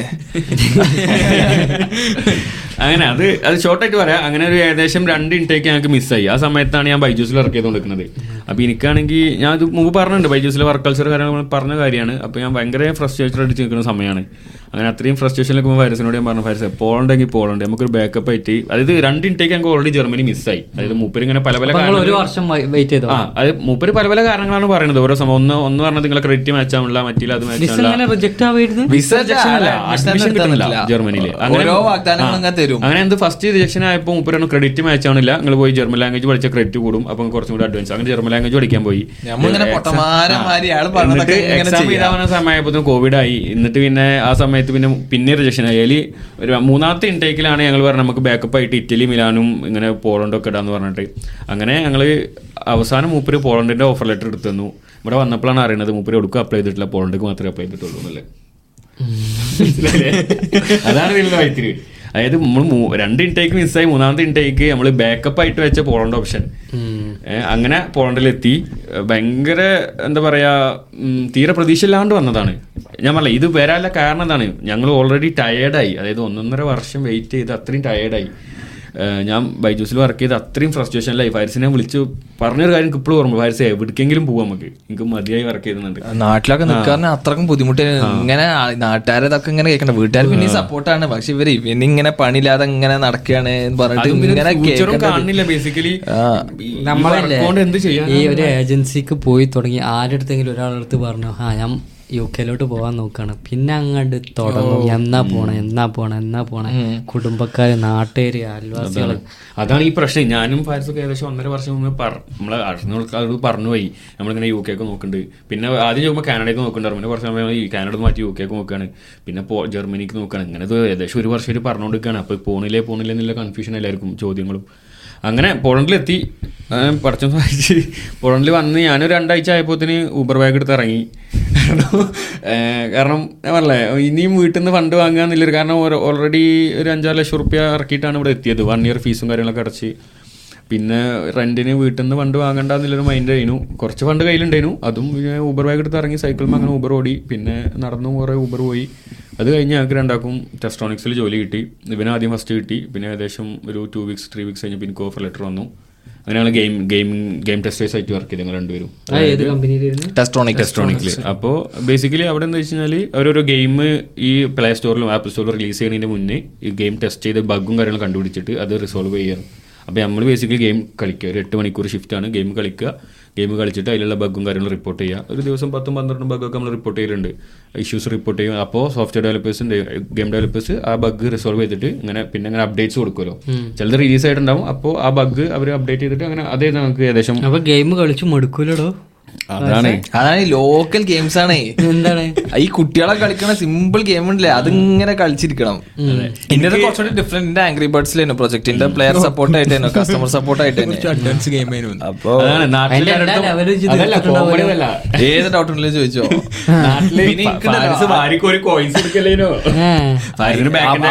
അവിടെ വർക്ക് ചെയ്തപ്പോഴാണ് ഞാൻ കണ്ടത് ഓരോരുത്തർ ചെലവാക്കണ പൈസ വൺ ഹൺഡ്രഡ് തൗസൻഡ് ഡോളേഴ്സ് ഒക്കെയാണ് ഇൻ ഗെയിം പെർച്ചേസസ് ചെയ്യണം അപ്പൊ നമ്മൾ വിചാരിക്കും ഇതൊക്കെ ലോക്കൽ ഗെയിംസ് ആണല്ലോ എന്ന്. പക്ഷെ ഇതിനുവേണ്ടി ഇതിനു വേണ്ടി പൈസ ചെലവാക്കണ ആൾക്കാരുണ്ട്. എനിക്ക് ഒരാൾ. ക്രേസിയാണ് അത് total like over life time ചെലവാക്കിയ എമൗണ്ടാണ് ഞാൻ പറയുന്നത് കോയിൻസ് വാങ്ങിട്ട് ഓരോ. കിട്ടിയാൽ റെഡീം ചെയ്യാൻ പറ്റുമോ ഇങ്ങനെ? ഈ കോയിൻസ് ക്യാഷ് വന്നിട്ട് ഇൻ ഗെയിം കോയിൻസ് നമ്മൾ അല്ല വാങ്ങുന്നത്. അല്ല. ഈ പൈസ ആയിട്ട് ചെയ്യാൻ പറ്റില്ല. അത് ഓൽക്ക് ഇപ്പോ സ്കിന്ന് വാങ്ങണം അല്ലെങ്കിൽ ഈ ഇതിന്റെ സ്കില്ല് കൂട്ടണം എന്നൊക്കെ ഉണ്ടെങ്കിൽ നമുക്ക് പൈസ കൊടുത്തിട്ട് അത് കൂട്ടാലോ. ആ പൈസ കൊടുത്തൊരു കോയിൻ വാങ്ങാം. കോയിൻ വെച്ചാണല്ലോ കൂട്ടണേ ഉണ്ട് ഞാനാണ് അഡ്മിൻ ടൂളിൽ ഇന്നിട്ട് അതൊക്കെ ഇങ്ങനെ അയച്ചു കൊടുക്കും. എന്തെങ്കിലും മിസ്സിങ് കാര്യങ്ങളൊക്കെ വന്നു കഴിഞ്ഞാൽ ബേസിക്കലി അങ്ങനത്തെ ഒരു പണിയായിരുന്നു. അല്ല എന്നിട്ട് അങ്ങനെ പക്ഷേ ഇൻട്രസ്റ്റിംഗ് ഗെയിംസ് ഉണ്ടായിട്ടുണ്ട് കേട്ടോ എനിക്കൊക്കെ ഞാൻ ഒരു പ്രൊജക്റ്റിലൊക്കെ ഇൻട്രസ്റ്റിംഗ് ഗെയിംസ് ഞാൻ ഷൂട്ടിംഗ് ഗെയിം ഒക്കെ കളിച്ചിട്ടുണ്ട്. പിന്നെ ഡിനോസറിനെ ഡിനോസേഴ്സിനെ ഒരു ഇതായിരുന്ന ഗെയിം കളിച്ചിട്ടുണ്ട്. പിന്നെ ഒരു ഗെയിം ഒരു ഓട്ടിസം വായിച്ച കുട്ടികൾക്ക് അവരുടെ മെന്റൽ ഡെവലപ്മെന്റിന് വേണ്ടിയിട്ടുള്ള ഗെയിം കളിച്ചിട്ടുണ്ട്. അങ്ങനെ കളി അതിലൊക്കെ കളിച്ചിട്ട് അതിന്റെ ബഗ് റിപ്പോർട്ട് ചെയ്യാന്നുള്ളതായിരുന്നു പിന്നെ ഏകദേശം അതൊരു മൂന്ന് മാസം വർക്ക് ചെയ്ത് തുടങ്ങിയപ്പോൾ തന്നെ ഞങ്ങൾക്ക് മറ്റൊരു എം എൻ സിയിൽ ആമസോണിൽ ജോലി കിട്ടിയത്. അങ്ങനെ ഞങ്ങൾ ആമസോണിലും ഇതിലും കൂടിയും ഒരുമിച്ച് വർക്ക് ചെയ്തുകൊണ്ടിരിക്കുകയാണ് ആമസോണിൽ എന്തെയ്യുന്നു പൊസിഷൻ ക്വാളിറ്റി അഷുറൻസ് അസോസിയേറ്റ് ഞങ്ങൾ മൂന്നാളും ചെയ്ത പണിയായിരുന്നു. തുടക്കത്തിൽ പത്ത് നാല്പത് മലയാളീസ് നമ്മളുണ്ട്. നമ്മളൊരു സർക്കിൾ എല്ലാരും ആമസോണിൽ എല്ലാവരും ആമസോണിലായി നമുക്കൊരു ഗ്രൂപ്പ് ഒക്കെ ഉണ്ടായി. ഞങ്ങൾ അല്ലെങ്കിൽ ചാറ്റ് ചെയ്ത്. വർക്ക് നല്ല കുഴപ്പമില്ല. അത്ര സ്ട്രെസ്സിംഗ് ഒന്നും അല്ലേനു സിമ്പിൾ ആയിട്ട് വർക്ക് ക്ലാസ്സസ് ക്ലാസ്സസിന്റെ കൂടെ നമുക്ക് ആ ടൈമിൽ ഞങ്ങൾ രണ്ട് ഫുൾ ടൈം ജോബ് ചെയ്തിരുന്ന ടൈം ഉണ്ടായിരുന്നു ഞാൻ നിഷിനും. അത് പറഞ്ഞു ഇതൊന്നും ഞങ്ങൾ ഇവിടെ പ്രതീക്ഷിച്ച് വന്നതല്ല. ഞങ്ങൾ വരുമ്പോൾ യു കെയിലും കാനഡ എല്ലായിടത്തും ഹവർലി ട്വന്റി അവേഴ്സ് ആണ് വർക്ക് ലിമിറ്റ് ഉള്ളത്. അല്ല ഹവർലി അല്ല സോറി വീക്കിലി ട്വന്റി അവേഴ്സ് ആണ് ഒരു സ്റ്റുഡന്റിന് വർക്ക് ചെയ്യാൻ പറ്റുള്ളൂ. പക്ഷെ ഇവിടെ വന്നതിന് ശേഷമാണ് ഞങ്ങൾ അറിയുന്നത് ഇവിടെ അങ്ങനത്തെ ലിമിറ്റ് ഇല്ല എത്ര വർക്ക് ചെയ്യാന്നുള്ളത് അപ്പോൾ സ്വാഭാവികമായിട്ട് ഞങ്ങൾ ചിന്തിച്ചപ്പോൾ എന്താ ഞങ്ങൾക്ക് ക്ലാസ് ഓൺലൈനാണ് അപ്പോൾ class online online class attend ചെയ്യും. ഒപ്പം ഈ രണ്ട് ജോലിയും ചെയ്യും. അതായത് ടെസ്റ്റ് ഓണിക്ക് എനിക്ക് കൂടുതലും ലൈറ്റ് ഷിഫ്റ്റ് വന്നിന്. ഉച്ചയ്ക്ക് രണ്ട് മണിക്കോ മൂന്ന് മണിക്കോ തൊട്ട് രാത്രി പത്ത് മണി വരെ അങ്ങനെ. മറ്റേത് ആമസോൺ രാവിലെ ഒമ്പതിന് തൊട്ടിട്ട് ഒരു മൂന്ന് മണി വരെ കളിയും അപ്പോൾ ഞാൻ അതൊക്കെ ബാലൻസ് ചെയ്ത് അങ്ങനെ രണ്ട് ജോലി അങ്ങനെ കൊണ്ടുപോയിട്ടുണ്ട്. അങ്ങനെ ഏകദേശം ഞങ്ങൾ വൺ ഇയർ പോയി. അതിനുശേഷം പിന്നെ ഞങ്ങൾ രണ്ടാളും ഓന് ഒരു വേറെ കമ്പനിയിൽ മാറി. ഞാനും ഈ ഇപ്പോൾ ഞാൻ വർക്ക് ചെയ്യുന്ന കമ്പനിക്ക് മാറി. അപ്പോൾ അങ്ങനെ അങ്ങനെ ഇവിടുത്തെ കാര്യങ്ങൾ മുന്നോട്ട് പോയത്. പിന്നെ ഇപ്പോൾ വർക്ക് ചെയ്യണത് സപ്ലൈ ചെയിൻ പ്ലാനിങ് സ്പെഷ്യലിസ്റ്റ് ആയിട്ടാണ് വർക്ക് ചെയ്യണത്. ഇപ്പൊ ഞങ്ങൾ മൂന്നാളും ഒരേ കമ്പനിയിലാണ്. ഒരു M N C F M C G M N C ആണ്. അപ്പോ അങ്ങനെ മൂന്നാളും മൂന്നാളും മൂന്ന് ഡൊമൈനിലാണ് വർക്ക് ചെയ്യുന്നത്. എത്ര ഒരുപാട് രാജ്യത്ത് പോയിട്ടുണ്ടല്ലോ അല്ലേ? ആ ഞാൻ പോയിട്ടുള്ളത് എന്ന് പറഞ്ഞാൽ ഒന്ന് ചെക്ക് റിപ്പബ്ലിക് പോയിക്കണ്. ചെക്കിൽ പ്രാഗ് അത്യാവശ്യം നല്ലൊരു ഡെസ്റ്റിനേഷൻ ആണ്. യൂറോപ്പിൽ ഏറ്റവും വലിയ ഓൾ ടൗൺ ആണ്. അത്യാവശ്യം നൈസാണ് പിന്നെ പിന്നെ പോയിട്ടുള്ളത് ജർമ്മനി പോയിട്ടുണ്ട് ഒരു മൂന്നാൽ വട്ടം പോയിട്ടുണ്ട്. പിന്നെ ക്രൊയേഷ്യ പോയിട്ടുണ്ട്. ക്രൊയേഷ്യ എനിക്ക് അത്യാവശ്യം ഞാൻ ഇഷ്ടപ്പെട്ട ഒരു സ്ഥലം. കാരണം ഫുൾ ബീച്ചാണ് ഫുൾ ബീച്ചായിട്ട് ചുറ്റും അവിടെ ഒരു പ്ലിറ്റ്വിച്ച് നാഷണൽ പാർക്ക് പറഞ്ഞ പാർക്കൊക്കെ ഉണ്ട്. അത്യാവശ്യം നല്ല അടിപൊളിയാണ്. അതുണ്ട്. പിന്നെ ഞങ്ങളൊരു all Europe all Europe sorry ഞങ്ങൾ കുറച്ചൊരു കൺട്രീസ് ഞങ്ങളൊരു റോഡ് ട്രിപ്പ് നടത്തി. ഏകദേശം ഫിഫ്റ്റി തൗസൻഡ് കിലോമീറ്റേഴ്സിൽ ഈ പറഞ്ഞ പോലെ ഓസ്ട്രിയ സ്വിറ്റ്സർലൻഡ് ഫ്രാൻസിന്റെ ഒരു ഭാഗം. പിന്നെ ജർമ്മനി. അങ്ങനെ പോയത്. ബേസിക്കലി ഇവിടെ പിന്നെ നമ്മളെ ചിലവ് കുറച്ച് കമ്മിയാണ്. നമ്മളിങ്ങനെ ട്രിപ്പ് പോകാനാണെങ്കിൽ ഇവിടെ യൂറോപ്പിൽ എത്തിപ്പെട്ടാൽ യൂറോപ്പിന് ഏറ്റവും വലിയ അഡ്വാന്റേജ് അതാണ്. അതായത് നമുക്കിപ്പോൾ ട്വന്റി സിക്സ് കൺട്രീസിലോട്ട് ആക്സസ് ഉണ്ടല്ലോ. ഉണ്ട്. അതുകൊണ്ട് ഇങ്ങനത്തെ ട്രാവലിംഗ് ഓപ്പർച്യൂണിറ്റീസ് ഒരുപാടുണ്ട്. എല്ലാവരും ഇങ്ങോട്ട് വരേണ്ടതിന്റെ തന്നെ ഒരു മെയിൻ ലക്ഷ്യം എന്ന് വെച്ച് കഴിഞ്ഞാൽ ട്രാവലിംഗ് ആണ്. പക്ഷെ എല്ലാവരും അങ്ങനെ ഒരു ഉദ്ദേശത്തിലല്ല വരുന്നത് കുറെ ആൾക്കാര് ആ, വന്നിട്ട് ഇവിടുന്ന് ചാടണം. ജർമ്മനിയിലോട്ടോ അങ്ങോട്ടോ പോസിബിൾ അല്ല കേട്ടോ കാരണം നമ്മളും അത് കാരണം ഞങ്ങളും അതൊക്കെ പ്രതീക്ഷിച്ചിരുന്നു. പക്ഷെ ഞങ്ങൾക്ക് ഇവിടെ ജോലിയും കാര്യങ്ങളൊക്കെ ആയി സെറ്റിൽ ആയതുകൊണ്ട് ഞങ്ങൾ പിന്നെ അത് പക്ഷെ പാരിസ ഏത് ജോലിയും ചെയ്യാന്ന് വിചാരിക്കുന്നവന് ചാടുന്നുണ്ട്. അങ്ങനെയാണെങ്കിൽ ഓക്കെ. പക്ഷെ അങ്ങനെ ചാടിയിട്ട് ഫ്യൂച്ചർ ഇങ്ങോട്ട് സെറ്റ് ആവില്ല ഇപ്പൊ ഇങ്ങനെ തന്നെ നാട്ടിൽ നിന്നൊക്കെ ഒരുപാട് ഒരുപാട് ആൾക്കാരുണ്ട്. ഈ ലേബർ വിസയിൽ വരുന്ന ആൾക്കാർ എങ്ങനെയെങ്കിലും യൂറോപ്പിൽ എത്തി കിട്ടി കഴിഞ്ഞാൽ സെറ്റ് ആയാലോ? ഇനി ഒന്നും നോക്കണ്ട. ലൈഫ് സെറ്റ് ആണ് എന്നുള്ളൊരു മൈൻഡിൽ വരുന്നുണ്ട്. പക്ഷെ ഇവിടെ എത്തി കഴിഞ്ഞാൽ ഒരു ലേബർ ജോബിന്റെ ബുദ്ധിമുട്ട് എത്രത്തോളം ഉണ്ട് എന്നുള്ള മനസ്സിലാവും. നമ്മളെ കൂട്ടത്തിൽ തന്നെ ഒരുപാട് ആൾക്കാരുണ്ട്. ഈ ഫാക്ടറിയിലൊക്കെ പത്തും പതിനാറ് മണിക്കൂറൊക്കെ ഇങ്ങനെ ലോഡും കാര്യങ്ങളൊക്കെ എടുത്തിട്ട് വർക്ക് ചെയ്യുന്ന വെച്ച് കഴിഞ്ഞാൽ അത്ര എളുപ്പമുള്ള കാര്യമല്ല അല്ല അതിലെല്ലാം പ്രശ്നം എന്താ പറയുക ഇപ്പൊ നമ്മൾ കഴിഞ്ഞ എപ്പിസോഡിൽ ഇത് പറഞ്ഞതാണ്. ബേസിക്കലി ഇതൊക്കെ ഇന്നറിലോ സോറി ഈ ഇന്നർ ഔട്ടറിലും കാര്യങ്ങളിലൊക്കെയാണ് വർക്ക് വരിക. അപ്പൊ ഫസ്റ്റ് ഒന്ന് രണ്ട് ദിവസമൊക്കെ നല്ല രസീകരണം തണുപ്പും കാര്യങ്ങളും. പിന്നെ അതാണ് ചടക്കും. മനസ്സിലൊന്നും പണി കിട്ടൂല. കിട്ടൂല. അപ്പൊ എന്താ വെച്ചിട്ടാ ഇവർക്ക് വിദ്യാഭ്യാസം അത്രേ ഉണ്ടാവുള്ളൂ. പക്ഷെ ഇവരുടെ ഡ്രീമാണ് അതാണ് ഇവിടെ എത്തിക്കണത്. അപ്പൊ പിന്നെ എന്താ വെച്ചിട്ടാ സർവൈവ് ചെയ്യാന്നുള്ളടത്ത് ആ പണി എടുക്കല്ല വേറെ രക്ഷയില്ല. വീട്ടിൽ നിന്ന് പൈസ അയക്കാൻ പറ്റൂലല്ലോ. അപ്പൊ ഇവരെന്ത് ചെയ്യും? തണുപ്പെങ്കിൽ തണുപ്പ് തെറി കേട്ടിട്ടായാലും എന്തായാലും പണി തന്നെ അത്. അവർ ആ- ഒരു മൈൻഡ് മാത്രമേ ഉള്ളൂ. ഇവിടെ യൂറോപ്പ് ട്രാവൽ ചെയ്യണമെന്നോ നല്ല ഡ്രസ്സ് ഇടണമെന്നോ ഏതെങ്കിലും മതാമ പെണ്ണുങ്ങളെ വളക്കണം എന്നുള്ള ആഗ്രഹമൊന്നും അല്ല അവർക്കുള്ള പിന്നെ നമുക്ക് പറയാൻ പറ്റില്ല. എല്ലാവർക്കും എം എൻ സി ജോബ് തന്നെ വേണം. ചിലവർക്ക് ബിസിനസ് മൈൻഡ് ഉള്ളവരുണ്ട്. എം എൻ സി ജോബിന് ട്രൈ ചെയ്യാമല്ലോ ശരിയാ. പറഞ്ഞോളി. അങ്ങനെയുള്ള ആൾക്കാർ പറഞ്ഞോളി. അങ്ങനെ മൊയിലാളി. ഇനി ഞാൻ ഞാൻ ഫുള്ള് ഗവൺമെന്റ് സ്കൂളിലാണ് പഠിച്ചിട്ടുള്ളത് നാട്ടിൽ തന്നെ എന്റെ പാങ് എന്ന് പറഞ്ഞ സ്ഥലത്ത് നിന്ന് അധികം വിട്ടൊന്നും ഞാൻ പോയിട്ടില്ല. പാങ് എന്നുള്ള മലപ്പുറത്തെ ഒരു ചെറിയ ജില്ല ഒരു ഗ്രാമമാണ് അപ്പോൾ അതിന്റെ ഉള്ളിൽ തന്നെ യു പി സ്കൂളും എൽ പി സ്കൂളും ഹൈസ്കൂളും ഹയർ സെക്കൻഡറി എല്ലാം ഒരിടത്ത് തന്നെ ഞാൻ പഠിച്ചത് പിന്നെ ഞാൻ ഗവൺമെന്റ് ഇത് പഠിച്ചത് എനിക്ക് അന്നേ ഈ ഗ്രാഫിക്സും കാര്യങ്ങളൊക്കെ അല്ല ഇഷ്ടമായിരുന്നു. ഡിസൈനും കാര്യങ്ങളൊക്കെ. എന്റെ ഏട്ടൻ ഇങ്ങനെ ചെയ്യുമ്പോൾ ഞാൻ ഇങ്ങനെ കണ്ടുപിടിക്കും. ചെറിയ ഒരു ഏഴ് എട്ടിലായിരുന്നു തന്നെ എനിക്കിഷ്ടം അതൊക്കെ. എട്ടിലൊക്കെ ആയിരുന്നു തന്നെ എട്ടാം ക്ലാസ്സിലൊക്കെ ഓടി അങ്ങനെ ഞാൻ എന്ത് ചെയ്ത്? മൾട്ടിമീഡിയ ഡിഗ്രി എടുത്ത് മജിലിസ് കോളേജിൽ നിന്ന് അവിടുന്ന് അങ്ങനെ ഇൻട്രസ്റ്റഡ് ആയി എന്റെ ഒരു കൂട്ടുകാരനെ കണ്ട് സ്റ്റഡി അബ്രോഡ് പ്ലാൻ ചെയ്ത്. അന്ന് പിന്നെ ഇങ്ങനെ പോളണ്ട് എന്ന് പറഞ്ഞിട്ടുള്ള അയർലാൻഡൊക്കെ പോയ ഞാൻ കഥയാണ്. അയർലാൻഡിൽ പോയിട്ട് ജേർണലിസം പഠിച്ചിട്ട് ജേർണലിസത്തിന്റെ ഒക്കെ കൂടെ ഉള്ള ഒരു കോഴ്സ് ഉണ്ടായിരുന്നു. മാസ് കമ്മ്യൂണിക്കേഷന്റെ ഒക്കെ ഒരു ഭാഗമായിട്ടുള്ള. എനിക്ക് ഈ എങ്ങനെയെങ്കിലൊക്കെ മീഡിയയിലൊക്കെ വർക്ക് ചെയ്യണം എന്നുള്ള ഒരു താല്പര്യം ഉണ്ടായിരുന്നു അന്ന്. പക്ഷെ എനിക്ക് എനിക്ക് എപ്പോഴും ആഗ്രഹം ഉണ്ടായിരുന്നു. എല്ലാവരും എടുക്കണ്ടേ ഞാൻ എടുക്കില്ല എന്തെങ്കിലുമൊക്കെ വെറൈറ്റി ചെയ്യണം. എല്ലാവരും എം ബി എ ഒക്കെ ചെയ്യാന്ന് പറഞ്ഞപ്പോൾ എനിക്ക് താല്പര്യം ഉണ്ടായിരുന്നില്ല. എല്ലാവരും എം ബി എ എടുക്കുന്ന കണ്ടപ്പോൾ B D S M B A നിറച്ചുണ്ട് നമ്മളെ നാട്ടിൽ ഇപ്പോഴും ഉണ്ട്. മത്തി പോലെ. B D S M B എക്കാർ അപ്പോൾ അങ്ങനെ അയർലാൻഡിന്റെ വിസ റിജക്റ്റ് ആയി. പിന്നെ പോളണ്ട് പോളണ്ട്? എന്റെ ഫ്രണ്ട് ഉണ്ടായിരുന്നു ഇവിടെ. ഇങ്ങോട്ട് പോര്. ഒന്നും നോക്കാതെ ഹുസൈൻ ഉണ്ടായിരുന്നു ഹുസൈൻ ആദ്യം. അപ്പോൾ ഞാൻ എന്ത് ചെയ്ത്? എളുപ്പം പോയി വിസ കൊടുത്ത് പെട്ടെന്ന് വിസ വിസ കിട്ടിട്ടോ. പിന്നെ ഇവിടെ എത്തി പിന്നെ ഞാനിങ്ങനെ എങ്ങനെ സാമ്രാജ്യം ബിൽഡ് ചെയ്യാം? നിങ്ങൾ സ്റ്റുഡന്റ് വിസിലാ വന്ന്? സ്റ്റുഡന്റ് ആയിട്ട് ഞാൻ ഡിസൈൻ ഡിസൈൻ സ്കൂൾ പിന്നെ ഒരു ഡിസൈൻ സ്കൂളിലാണ് ഞാൻ പഠിച്ചത്. ഇവിടെ ഒരു ഡിസൈൻ സ്കൂളിൽ തന്നെ പഠിച്ചേ. ആ. അപ്പോ അവിടുന്ന് ഇല്ല ഇംഗ്ലീഷ്? തന്നെ ഓക്കെ ആ. അപ്പോൾ അവിടുന്ന് ഞാൻ എന്ത് ചെയ്ത്? കുറേ കാര്യങ്ങൾ പഠിച്ചു. അവിടെ ഒരു തായ്ലാൻഡത്തെ ഒരു ടീച്ചറും കാര്യങ്ങളൊക്കെ ഉണ്ടായിരുന്നു. അവരൊക്കെ നന്നായിട്ട് ക്ലാസ് പറഞ്ഞിരുന്നത് ഫോറിനേഴ്സ് പക്ഷെ എന്റെ ഒപ്പം കൂടുതൽ വയസ്സായിരിക്കും പഠിക്കാനൊക്കെ. ഫോട്ടോഗ്രാഫി എല്ലാം കൂടി ഇന്ന് ഉണ്ടായിട്ട് കോഴ്സ് ആയിരുന്നു അപ്പോൾ ജർമ്മൻ ഇവിടുത്തെ ജർമ്മൻ അംബാസഡർ വൈഫൊക്കെ ഉണ്ടായിരുന്നു എന്റെ ക്ലാസ്മേറ്റ് ആയിട്ട് അപ്പോൾ അങ്ങനെ എന്ത് ചെയ്ത് വെച്ചിട്ടാ ഞാൻ പിന്നെ ജോലിക്ക് അപ്ലൈ ചെയ്യണം എന്നുള്ള താല്പര്യം എനിക്ക് ഉണ്ടായിരുന്നില്ല. ഞാൻ എന്ത് ചെയ്ത് ഡിസൈൻസും കാര്യങ്ങളൊക്കെ ചെയ്തു കൊടുത്ത് ക്ലൈൻസാളെ ഉണ്ടാക്കി ഉണ്ടാക്കി ഉണ്ടാക്കി ചെറുതായി പല ബിസിനസ്സും ട്രൈ ചെയ്ത്. അതിൽ എത്രണ്ണം ഫെയിലായി എത്രണ്ണം സക്സസ് ആയി. ഒരു പെർസെന്റേജ് അപ്പം ഞാൻ ഫസ്റ്റ് ഇപ്പം ഞാൻ ഏതാ ചെയ്തത് ഞാൻ ഞാൻ പറഞ്ഞിട്ടുണ്ട് മുമ്പ് റിയൽ എസ്റ്റേറ്റിന്റെ ഏരിയൽ വ്യൂ ഇട്ടിട്ടുണ്ട് ഒരു ബിസിനസ് ചെയ്യാൻ നോക്കി. ഫസ്റ്റ് ഞാൻ ഈ അത് നോക്കി. അത് ഫസ്റ്റ് തുടങ്ങിയ ഒരു ബിസിനസ്സിൽ ഒന്നാണ്. അത് ഫെയിലിയറായി അതായത് ഏരിയൽ വ്യൂ വെച്ചിട്ട് നമുക്ക് സെല്ല് ചെയ്യാനുള്ള ഡെസ്റ്റിനേഷൻസ് കണ്ടുപിടിക്കാം. സാറ്റലൈറ്റ് ഇമേജസ് അത് ഇപ്പോൾ ഉണ്ടാവും. അന്നുണ്ടായിരുന്നില്ല ഓക്കെ അപ്പോൾ അത് ഫെയിലിയർ ആയി. അതിന്റെ ഇനീഷ്യൽ വർക്കൊക്കെ തുടങ്ങിയിരുന്നു. പക്ഷേ കൂടുതൽ ഇൻവെസ്റ്റ്മെന്റ് വന്നു. പിന്നെ വർക്കും അത് നടന്നില്ല. പിന്നെ അത് കഴിഞ്ഞിട്ട് ഞാൻ വേറെ മീഡിയ കമ്പനി വേറെ രീതിയിൽ തുടങ്ങാൻ നോക്കിയിരുന്നു. അതും ഫെയിലിയർഡായി ഫെയിലായി പിന്നെ ഫസ്റ്റ് തുടങ്ങിയത് ഒരു ഐ ടി വെബ് ഡെവലപ്മെന്റ് കമ്പനിയാണ് അതിലാണ് ഫസ്റ്റ് ക്ലയന്റിനെ കിട്ടണേ. അങ്ങനെ ഫസ്റ്റ് ക്ലയന്റ് പിന്നെ സർവൈവ് ചെയ്യണമല്ലോ അപ്പോൾ ഓൺലൈനിൽ അവിടെ ഇവിടെയൊക്കെ ആയിട്ട് ഓരോ വർക്ക് ഇങ്ങനെ ചെയ്യും. കണ്ടസ്റ്റിലൊക്കെ പങ്കെടുത്തിട്ട് പൈസ അങ്ങനെയൊക്കെ ഉണ്ടാക്കും പിന്നെ അങ്ങനെ പോന്നു. ആകെ ഒരു ഗതി കിട്ടാത്ത അവസ്ഥ ഉണ്ടായിരുന്നേ.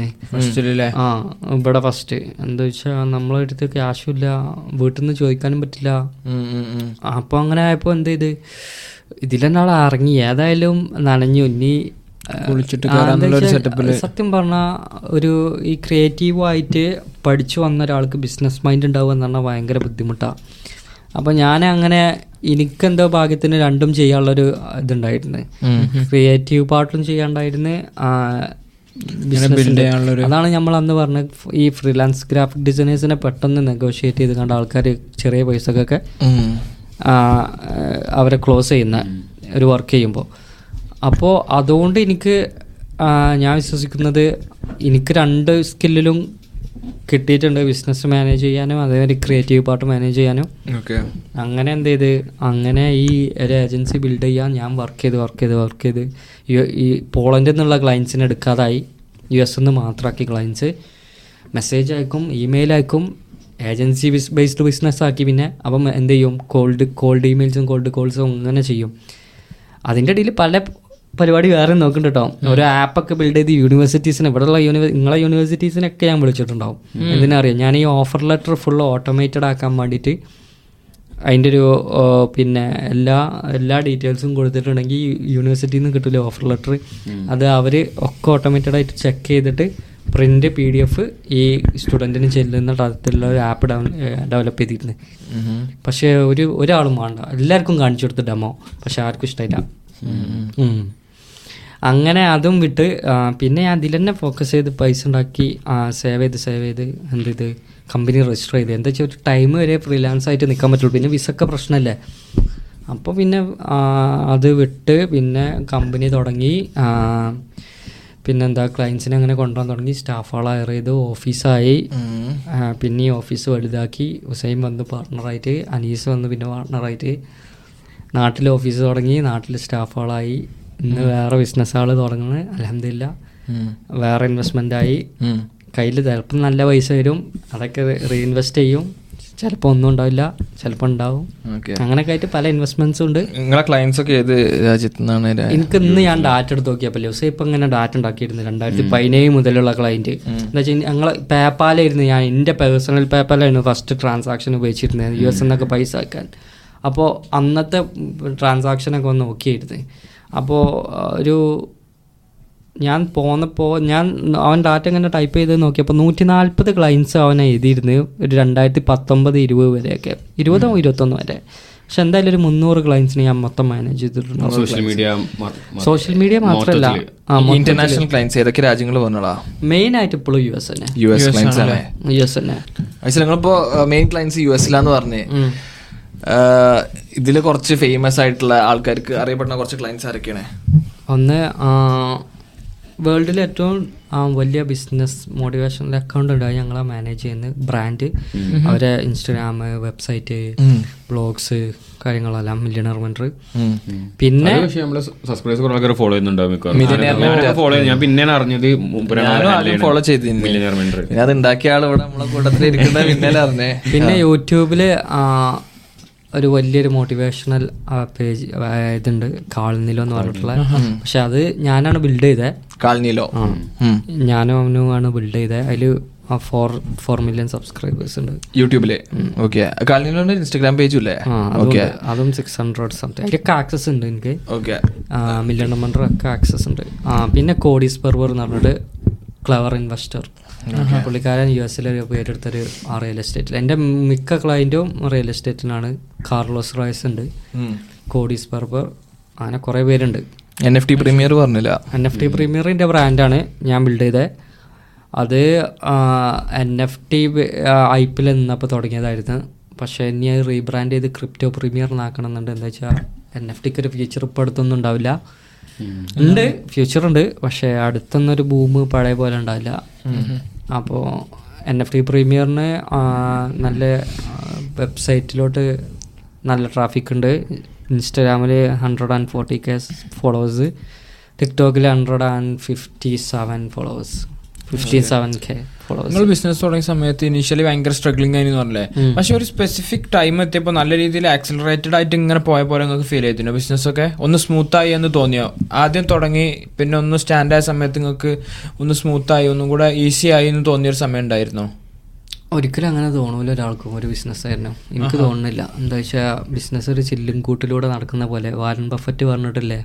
പത്ത് വർഷം എടുക്കും ഒരു എംപയർ ബിൽഡ് ചെയ്യാൻ. പക്ഷെ പത്ത് സെക്കൻഡ് മതി അത് ഒരാളുടെ ഇമേജിന്റെ കാര്യം അങ്ങനെ തന്നെയാണ്. അത് ഞാൻ കാര്യമായിട്ട് പറയാം. അതൊരിക്കലും നമ്മൾ സ്റ്റാഫുകൾ എത്ര വെച്ചിട്ടും കാര്യമില്ല. നമ്മൾ വർക്ക് ചെയ്യുന്ന പോലെ ആരും വർക്ക് ചെയ്യില്ല. അങ്ങനത്തെ കാര്യം. പിന്നെ റെഫറൻസ് ബേസ്ഡ് ബിസിനസ് ആണ് എന്റെ കൂടുതൽ ഞാൻ അങ്ങനെ ഇറങ്ങി മാർക്കറ്റൊന്നും ചെയ്യാറില്ല. എന്റെ ക്ലയൻസിന് എന്റെ വർക്ക് ഇഷ്ടമാണ് അപ്പോൾ അവരെന്ത് ചെയ്യും? റിയൽ എസ്റ്റേറ്റിൽ എല്ലാവരും ഭയങ്കര നെറ്റ്വർക്കാണ് റിയൽ എസ്റ്റേറ്റ് ക്ലയൻസ് അതാ എനിക്ക് കൂടി വന്നേ. ഒരാൾ ഒരാളെടുത്ത് പറയും മറ്റേ ആൾ ഒരാളടുത്ത് പറയും. ഇവർ ഭയങ്കര നെറ്റ്വർക്കാണല്ലോ റിയൽ എസ്റ്റേറ്റ് അപ്പോൾ എനിക്ക് എന്ത് ചെയ്ത്? ഈ റെഫറൻസ് ബിസിനസ് ആകുമ്പോൾ തന്നെ ഞാൻ നന്നായിട്ട് എല്ലാവരും ഇമേജ് നോക്കണം. ഒരാളെ ഒരാൾക്ക് മോശം വർക്ക് ഡെലിവറി ചെയ്താൽ മറ്റേ ആൾ മറ്റേ എനിക്കിത് റെ- ഇന്നെ റെഫർ ചെയ്ത ആളെടുത്ത് കാലം പോയി പറയാം. അപ്പോൾ ആകെ ആകെ ഒരു ബ്ലോക്ക് ചെയിൻ പോലെയാണിത് കിടക്കുന്നത് അപ്പോൾ അങ്ങനെ ഒരു പ്രശ്നമുണ്ട് ഇതിൽ ഓക്കെ. പിന്നെ ഇൻട്രൊഡക്ഷൻ കഴിഞ്ഞില്ല? ഞാൻ കൂടുതലൊന്നും പറയാലല്ലോ നമ്മളെ പറ്റിയും ആയി. ആ പിന്നെ ഞാൻ യാത്ര ചെയ്ത കൺട്രിയിൽ എനിക്കിഷ്ടം ഞാൻ ഒരു ഒരു എട്ട് യൂറോപ്പിൽ എട്ട് ഒമ്പത് രാജ്യത്ത് പോയിട്ടുണ്ട്. പക്ഷെ എനിക്ക് ഇഷ്ടപ്പെട്ട രാജ്യം എന്ന് പറയാൻ എസ്റ്റോണിയാണ് പക്ഷെ എനിക്ക് പ്രകൃതി നല്ല ഇഷ്ടമാണ് ആ ബിൽഡിങ്സും കാര്യങ്ങളൊക്കെ. എസ്റ്റോണിയയിൽ താർത്തു എന്ന് പറഞ്ഞ സ്ഥലമുണ്ട്. എന്റെ ഒരു ക്ലയന്റ് ഉണ്ട് അവിടെ ഈ കാളനിലോ എന്ന് പറഞ്ഞില്ലേ? ആ പുള്ളിക്കാരൻ നമ്മുടെ എസ്റ്റോണിയത്തെ സെക്കൻഡ് ലാർജസ്റ്റ് ഫാം പുള്ളിക്കാരന്റെ. വലിയ ഫാമാ ഏക്കർ ഡയറക്റ്റ് ഇന്ററാക്ഷൻ ആണോ അതോ ഡയറക്റ്റ് ഇൻട്രാക്ഷൻ പി നല്ല ഡയറക്റ്റാ ഞങ്ങൾ അധിക ദിവസം സംസാരിക്കും. അപ്പൊ ഞാൻ അവിടെ പോയി പുള്ളിക്കാരനെ എയർപോർട്ടിൽ നിന്നൊക്കെ പിക്ക് ചെയ്ത് ഇടക്കിടക്ക് വിളിക്കും എപ്പോഴും ചെല്ലാൻ പറഞ്ഞിട്ട്. അങ്ങനെ പുള്ളിക്കാരന് ഫാമിൽ വീടുകളാണ്. അവരെ വീടുകളൊക്കെ ഫാമിൽ അവരെ കുടുംബം എപ്പോഴും പോണല്ലോ? എന്നിട്ട് അവിടെ പോയിട്ട് നിന്ന് എനിക്ക് സ്വന്തമായിട്ടൊരു വീട് തന്നു. ആ ഒരു ഒരു നല്ല വലിയൊരു വീട്. ഞാൻ ഒറ്റയ്ക്ക് ആ വീട്ടിൽ എന്നിട്ട് പുള്ളിക്കാരൻ ഫുഡ് ഫുഡായിട്ടൊക്കെ വരും. പക്ഷെ നല്ലൊരു എക്സ്പീരിയൻസ് ആയിരുന്നു. നല്ല നല്ല ഒരു നമ്മൾ എന്താ പറയാ നമ്മൾ ഈ പണ്ട് യൂറോപ്പൊക്കെ ഗൂഗിളിൽ സെർച്ച് ചെയ്യുമ്പോൾ മലകളും കാര്യങ്ങളൊക്കെ കാണില്ലേ ആ ഈസ്റ്റേൺ യൂറോപ്പിന്റെ വൈബ് ശരിക്കും അവിടെ നിന്ന് ഞാൻ അറിഞ്ഞത് എന്നിട്ട് പുള്ളിക്കാരന്റെ ഫാം ഫാമിൽ നല്ല ചീസ് ചീസിന്റെ ഉള്ള ഇപ്പോൾ ഒരുപാട് പ്രൊഡക്ട്സ് ചീസ് കേക്ക് അത് ഇത് കുറേ സംഭവങ്ങളുണ്ട്. ആ വലിയ രീതിക്ക് ഒരു പ്രൊഡക്ഷൻ ചെയ്യണ്ട് അല്ലേ? ആ ഉണ്ട്. പിന്നെ പുള്ളിക്കാരന്റെ അച്ഛൻ അവിടുത്തെ ഒരു ഫോർമർ എം പി ആയിരുന്നു. ഓക്കെ അപ്പോൾ നല്ല ഒരു എക്സ്പീരിയൻസ് അവിടെ പോയി പറഞ്ഞപ്പോൾ ശരി. പിന്നെ നിങ്ങൾ ആരെങ്കിലും ഇത് കണ്ടിരുന്നോ? സൂപ്പർ ബൗൾ കണ്ടിരുന്നോ. സൂപ്പർ ബൗൾ യു എസിലൊരു നമ്മളെ നാട്ടിലെങ്ങനെ തൃശ്ശൂർ പൂരം അതേപോലെ സൂപ്പർ ബൗൾ സൂപ്പർ ബൗളിന്റെ ഫൈനലൊക്കെ നടക്കുക. എത്ര നൂറ്റി ഇരുപത് നൂറ്റി ഇരുപത് മില്യൺ ആൾക്കാരോളം കണ്ടിട്ടുണ്ട്. ഫൈനൽ മാത്രം. അതായത് നൂറ്റി ഇരുപത് മില്യൺ പന്ത്രണ്ട് കോടി ആൾക്കാർ അപ്പോൾ ഈ പന്ത്രണ്ട് കോടി ആൾക്കാർ കാണുന്ന ഈ ഷോക്ക് ഈ റഗ്ബി ആണ് റഗ്ബിയാണ് സൂപ്പർ ബൗളിൽ നിന്ന് ഞാൻ ഉദ്ദേശിച്ച അതിന്റെ റഗ്ബിയുടെ ഫൈനലിന് ഈ പന്ത്രണ്ട് മില്യൺ ആൾക്കാർ കാണേണ്ട ഹാഫ് ടൈം ഷോക്കാണ് കൊമേഴ്ഷ്യൽസ് വരും ആർട്സ് ഒരു സ്ലോട്ടിന് ആ ഒരു സ്പോട്ട് ഒരു ആഡ് അവിടെ ചെയ്യണം എന്നുണ്ടെങ്കിൽ ഏഴ് മില്യൺ ഡോളറാ. അമ്പത്തെട്ട് കോടി അമ്പത്തിരണ്ട് കോടി അമ്പത് അമ്പത് കോടിന്റെ മുകളിലായി.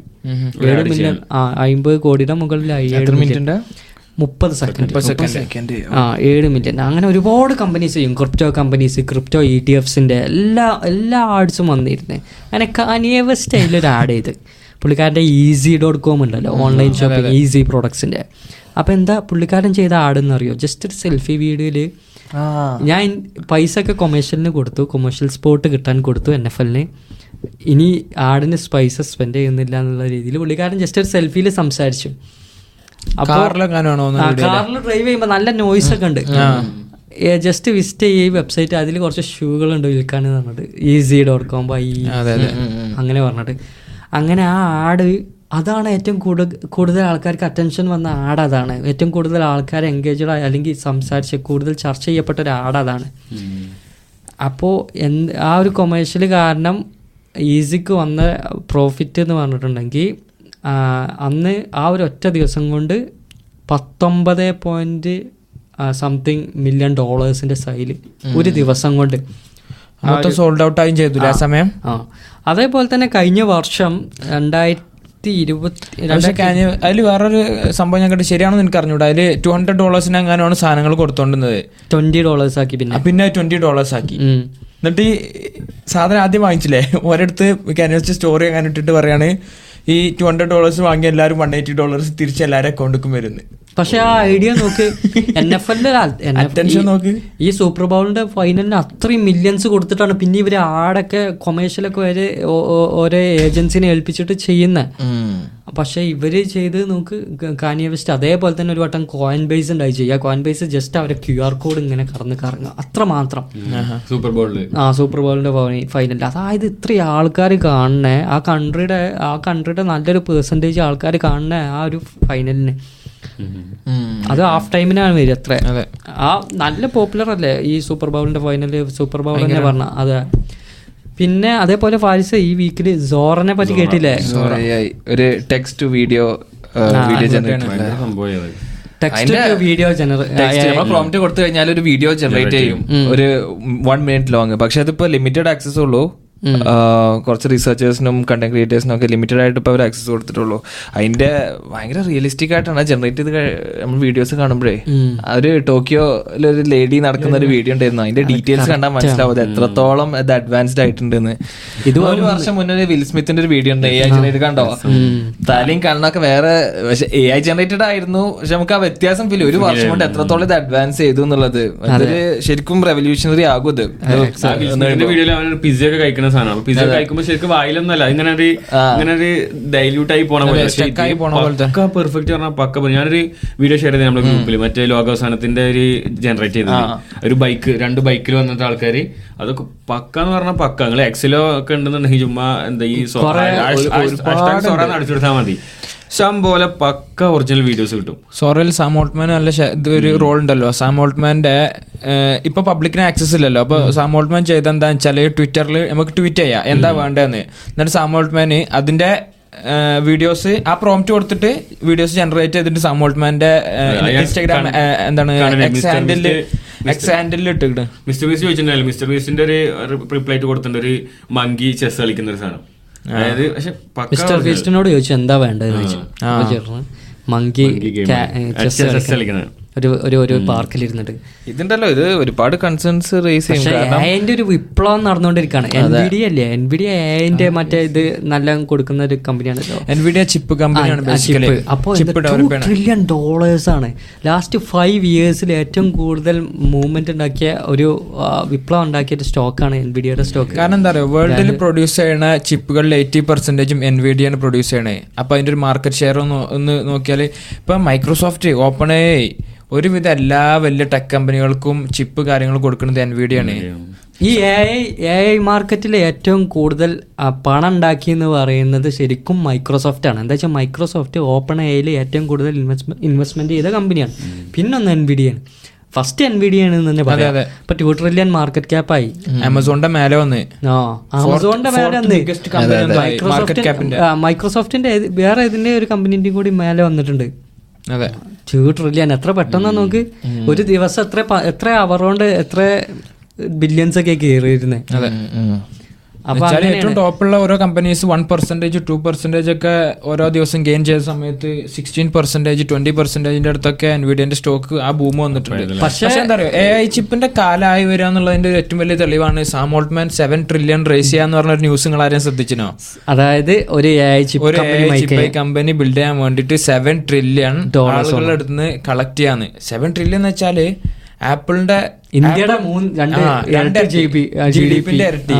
ആപ്പിളും മൈക്രോസോഫ്റ്റും കൂടി കമ്പൈൻ ചെയ്താൽ എത്രയാണോ? ഏകദേശം അത്രയും വലിയ സംഖ്യയാണ് സെവൻ ട്രില്യൺ എന്ന് വെച്ചാൽ അപ്പൊ അതിന്റെ ഒരു പോസിബിലിറ്റി ഭയങ്കര ഹ്യൂജ് ആണ്. പക്ഷെ അത് നട എത്രത്തോളം പക്ഷേ one time one time investment ആവില്ല മൾട്ടിപ്പിൾ ടൈംസ് ഇൻവെസ്റ്റ്മെന്റ് കാര്യം നല്ല പ്ലാൻ ഉണ്ടെങ്കിൽ ഈ റിച്ച് ഫാമിലീസ് അല്ലേ കിങ് ഈ സൗദി കിങ്ഡം അവരൊക്കെ ചെയ്യും. റിച്ച് ഫാമിലി റോഷലിന്റെ ആളെ മരിച്ചു ആ അത് റോഷ് ശരിക്കും ന്യൂസ് ആണോ ആ അതെ അയാൾ മരിച്ചു ഇന്ന്. ജേക്കബ്.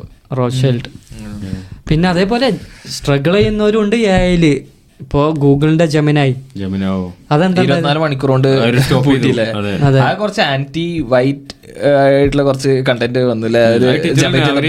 അവർ ഈ പോപ്സിനൊക്കെ ജനറേറ്റ് ചെയ്യാൻ പറഞ്ഞപ്പോ ബ്ലാക്ക് ആയിട്ടില്ല പക്ഷേ വൈക്കിങ്ങിനെ ജനറേറ്റ് ചെയ്തപ്പോ ബ്ലാക്ക് ചരിത്രത്തിൽ ഇതുവരെ ബ്ലാക്ക് ആയിട്ടുള്ള പോപ്പ് വന്നിട്ടില്ലല്ലോ. അതേപോലെ. അപ്പൊ അതാണ് ഇപ്പൊ ഈ അതിനെ ഫീഡ് ചെയ്യുന്ന ഡാറ്റ വെച്ചിട്ടാണ് അവർ ജനറേറ്റ് ചെയ്യണേ. അപ്പൊ ചരിത്രത്തിൽ ഇതുവരെ വൈറ്റ് ബ്ലാക്ക് ആയിട്ടുള്ള പോപ്പ് വന്നിട്ടില്ല. പക്ഷെ ഒരു പോപ്പിനെ ജനറേറ്റ് ചെയ്യാൻ പറഞ്ഞപ്പോ ഒരു ബ്ലാക്ക് ആയിട്ടുള്ള പോപ്പിനെ ജനറേറ്റ് ചെയ്ത് അതേ കോസ്റ്റ്യൂം ഒക്കെ ഇട്ടിട്ട്. അപ്പൊ അതേപോലെ എന്ത് ചോദിച്ചാലും ഒരു ബ്ലാക്ക് പീപ്പിൾ ബ്ലാക്ക് സുപ്രമസി വന്നു. അതായത് ബ്ലാക്ക് പീപ്പിൾ ആണ് അവർ കൂടുതൽ കാണിക്കുന്നത്. അപ്പൊ ഒരു റിയൽ ആയിട്ടുള്ള ഒരു ഇതല്ല? ഇപ്പൊ ലോകത്ത് എല്ലാ കളറിലെ ആൾക്കാരുണ്ടല്ലോ. അപ്പൊ പലതും ജനറേറ്റ് ചെയ്യാൻ പറയുമ്പോൾ പലതും എല്ലാം ജനറേറ്റ് ചെയ്യണല്ലോ. പക്ഷെ ഒന്നും വന്നിട്ടില്ല. ഒന്നും വന്നിട്ടില്ല ജനറേറ്റ് ചെയ്യാൻ പറഞ്ഞു അതിലുണ്ട് ഒരു ബ്ലാക്ക് ബ്രാൻഡ് അതാണ്. അപ്പൊ അത് എന്താ ഒരു ചെയ്താവൂലല്ലോ മീൻസ് ഒരു ഫീഡ് അറ്റൻഷൻ കിട്ടാൻ വേണ്ടിട്ട് ഒരു ചെയ്തതാണെങ്കിലോ ഇനിയിപ്പോ അതിന്റെ ഡെവലപ്ഡ് വേർഷൻ അവർക്ക് ഇറക്കാലോ? മേ ബി മൈക്രോസോഫ്റ്റ് ചിപ്പിൽ ഇൻവെസ്റ്റ് ചെയ്യുന്നുണ്ട്. അതേപോലെ തന്നെ ഒരു സാമോൾട്ട്മാനെ ഒന്ന് ഫയർ ചെയ്ത് അടുത്ത രണ്ടു ദിവസം ഇങ്ങനെ ഇപ്പൊ വന്നില്ലേ അപ്പൊ എല്ലാവരും അത് ശ്രദ്ധിച്ചു. അങ്ങനെ ശ്രദ്ധിക്കപ്പെടാനുള്ള ഒരു അറ്റൻഷന് വേണ്ടിട്ട് ചെയ്ത കാര്യവും ചിലപ്പോ ആവാം പക്ഷെ ഈ ഗൂഗിൾ ശരിക്കും സ്ട്രഗിൾ ചെയ്യുന്നുണ്ട് ഓരോരോ എ ഐ മോഡൽ സക്സസ് ആവാൻ. ബ്രാഡ് ബാഡല്ലേ? ബാഡല്ലേ? ആ ബാഡ് അത് സക്സസ് ആയിട്ടില്ല. പിന്നെ ഒന്ന് രണ്ട് അങ്ങനത്തെ ഈ ജമിനായി ഇപ്പൊ സ്ട്രഗിൾ ചെയ്യുന്നു. ശരിക്കും പറഞ്ഞാൽ ഗൂഗിളിന്റെ അടുത്ത ഡാറ്റ നമ്മൾ നോക്കുമ്പോൾ ഉള്ളത്. അതെ. അതെ. എന്നിട്ട് അവർക്ക് ഇപ്പോൾ ഗ്രോക്ക് അല്ലേ ഇതിന്റെ? മറ്റേ എക്സിന്റെ അത് കുഴപ്പമില്ല കേട്ടോ അതൊക്കെ ഇന്ത്യയിൽ ഞാൻ പോയപ്പോൾ ലാസ്റ്റ് രണ്ട് വീക്ക് മുമ്പ് ഞാൻ പോയപ്പോൾ എനിക്കത് കിട്ടി ഇന്ത്യയിൽ നിന്ന് പക്ഷെ ഇവിടെ വന്നപ്പോൾ പിന്നെയും പോയി. അല്ല എക്സിന്റെ ഒരു സാധനം എക്സ് മെയിൽ എന്ന് പറഞ്ഞിട്ട് ഇലൺ മസ്കിനോട് ചോദിച്ച് എക്സിന് മെയിൽ ഉണ്ടാക്കാൻ പോസിബിൾ ആണോന്ന് ചോദിച്ചപ്പോൾ എസ് എസ് വർക്ക് ചെയ്യാന്നുള്ള ഇതിലൊക്കെ പറഞ്ഞിട്ടുണ്ട് എക്സിന് സോറന്റെ വീഡിയോസ് അപ്പോഴാണ് ജിമെയിൽ അപ്പൊ തന്നെ ഒരു ട്വീറ്റ് ചെയ്ത് Gmail is here to stay ഓ. അങ്ങനെ അങ്ങനെ ഒരു ട്വീറ്റും ചെയ്ത്. പിന്നെ ഇപ്പൊ റീസെന്റ് ഒരു സ്റ്റഡി നടത്തിയിട്ടില്ലെന്നോ കോവിഡ് വാക്സിൻസിന്റെ അപ്പൊ അത് കണ്ടെത്തിയിട്ടില്ലെന്ന് വെച്ചാൽ എന്തോ സൈഡ് എഫക്ട്സും കാര്യങ്ങളൊക്കെ ഉണ്ടെന്ന് നോക്കിയത് അത് എന്താ വെച്ചാൽ ഒരു ഒരു ഹൺഡ്രഡ് മില്യൺ ആൾക്കാരിലാണ് ഈ ടെസ്റ്റ് നടത്തിയത്. എയ്റ്റ് കൺട്രീസിന് ന്യൂസിലൻഡ് അയർലൻഡ് കാനഡ എന്നൊക്കെ പറഞ്ഞ എയ്റ്റ് കൺട്രീസിനാണ് ഈ ടെസ്റ്റ് നടത്തിയിട്ടുള്ളത്. ടെസ്റ്റ് സാമ്പിൾസ് എടുത്തത്. അതിൽ ഹൺഡ്രഡ് മില്യൺ നടത്തിയിൽ നോർമലി ഇവർ എന്താ ചെയ്തെന്ന് വെച്ചാൽ ആദ്യം ഒരു ബേസ് ബേസ് ക്രിയേറ്റ് ചെയ്ത്. അതായത് ഇപ്പൊ നോർമലി കോവിഡ് വാക്സിൻ അടിക്കാത്ത ആൾക്കാർ കോവിഡ് വരുന്നതിന്റെ മുന്നേ ഈ കൈൻഡ് ഓഫ് അസുഖങ്ങൾ എത്ര പേർക്കാണ് ഉണ്ടായിരുന്നത്? ഇത്ര ആൾക്കാർ എന്തായിരുന്നു? അപ്പൊ ഈ ബ്രെയിൻ ഇൻഫ്ലമേഷൻ ഒക്കെ എത്രയോ മില്യൺസിൽ രണ്ട് പേർക്കൊക്കെയാണ് വന്നിട്ടുണ്ടായിരുന്നത്. ഓക്കെ ഒരാൾക്കോ രണ്ട് പേർക്ക് മാക്സിമം ഒക്കെ വന്നിട്ടുള്ളൂ. പക്ഷെ കോവിഡ് വാക്സിൻ അടിച്ചതിൽ അത് ഏഴ് പേർക്ക് എട്ട് പേർക്കൊക്കെ വന്നിട്ടുണ്ട്. ഈ ടെസ്റ്റ് എടുത്തപ്പോൾ അപ്പോൾ അങ്ങനെ അതേപോലെ കാർഡിയാക് ഇൻഫ്ലമേഷൻ എന്ന് പറഞ്ഞ വേറൊരു അസുഖമുണ്ട്. അങ്ങനെ മൂന്ന് ടൈപ്പ് ഓഫ് എന്താ സിംറ്റംസ് അസുഖങ്ങളാണ് പറയുന്നത്. പിന്നെ ഈ പാരാലിസിസ് സംഭവിക്കൂലേ? അതായത് നമ്മൾ എന്താ കൊയഞ്ഞ് ശരീര ശരീരഭാഗങ്ങൾ കൊയഞ്ഞു പോകുന്നത് അങ്ങനത്തെ അതൊക്കെ എല്ലാം ഏകദേശം ഒരു സിക്സ് പോയിന്റ് നയൻ അതേപോലെ സെവൻ പെർസെന്റേജ് ഇൻക്രീസ് അതായത് ടൈംസ് ഇൻക്രീസ് വന്നിട്ടുണ്ട്. ഇപ്പോൾ ഒരാൾക്ക് വന്നിരുന്നിടത്ത് ആറാൾക്ക് വന്നിട്ടുണ്ട്. അങ്ങനത്തെ ഇൻക്രീസ് ഈ കോവിഡ് വാക്സിനിൽ എന്താ അടിച്ച ആൾക്കാർക്ക് ഇങ്ങനത്തെ അസുഖം വന്നിട്ടുണ്ട്. അതും കൂടുതലും വന്നിട്ടുള്ള ആസ്ട്രാസെനക്ക അടിച്ച ആൾക്കാർക്കാണ് ഈ കൂടുതലും ഇത് ബ്രെയിനിൽ വന്നിട്ടുള്ളത്. ഫൈസർ മൊഡേണ ആസ്ട്രസനൊക്കെ ഇത് മൂന്നാണ് ബേസിക്കലി ഏറ്റവും കൂടുതൽ ആൾക്കാർ യൂസ് ചെയ്തത്. നമ്മുടെ നാട്ടിലെ കോവിഷീൽഡും ഈ ആസ്ട്രസനക്കിന്റെ ഒരു വേരിയേഷൻ ആണ്. ഓക്കെ അതിൽ തന്നെ ആസ്ട്രസനക്ക അടിച്ചതിലാണ് അടിച്ചവർക്കാണ് കൂടുതൽ ഇങ്ങനത്തെ ഈ എന്താ സിംറ്റംസ് കണ്ടുവന്നിട്ടില്ല അതിൽ തന്നെ ഈ പറഞ്ഞ പോലെ രണ്ടുള്ളത് ഏഴ് പേർക്കൊക്കെ ഈ ബ്രെയിൻ ഇൻഫ്ലമേഷൻ അതേപോലെ തന്നെ കാർഡിയോവാസ്കുലർ എന്താ ഈ നമ്മളെ ഈ നെർവസ് സിസ്റ്റം നമ്പായിട്ട് അവർ കൊഴിഞ്ഞു പോകുന്ന പ്രശ്നങ്ങൾ അതൊക്കെ കൂടുതലും കണ്ടുവരുന്നത് ഞാൻ ശരിക്കും റിഗ്രറ്റ് ചെയ്യുന്നുണ്ട് വാക്സിൻ എടുക്കേണ്ടതിൽ ശരിക്കും. പക്ഷെ ഇത് അത്രക്കൊരു പാനിക്കാണ് തോന്നുന്നത്. കാരണം വൺ മില്യൺ കേസസിൽ പോയിന്റ് സെവൻ എയ്റ്റ് ആൾക്കാർക്കാണ് പറഞ്ഞ ശരിയാ. പോയിന്റ് സെവൻ ആൾക്കാർക്കാണ്. ഇപ്പൊ നമ്മൾ ഡിറ്റക്ട് ചെയ്തിട്ടുള്ളത്. ഓക്കെ. നോർമൽ റേറ്റ് എത്ര? നോർമൽ റേറ്റ് എത്ര എത്ര കൂടിയെന്ന് നോക്കി. അതെ.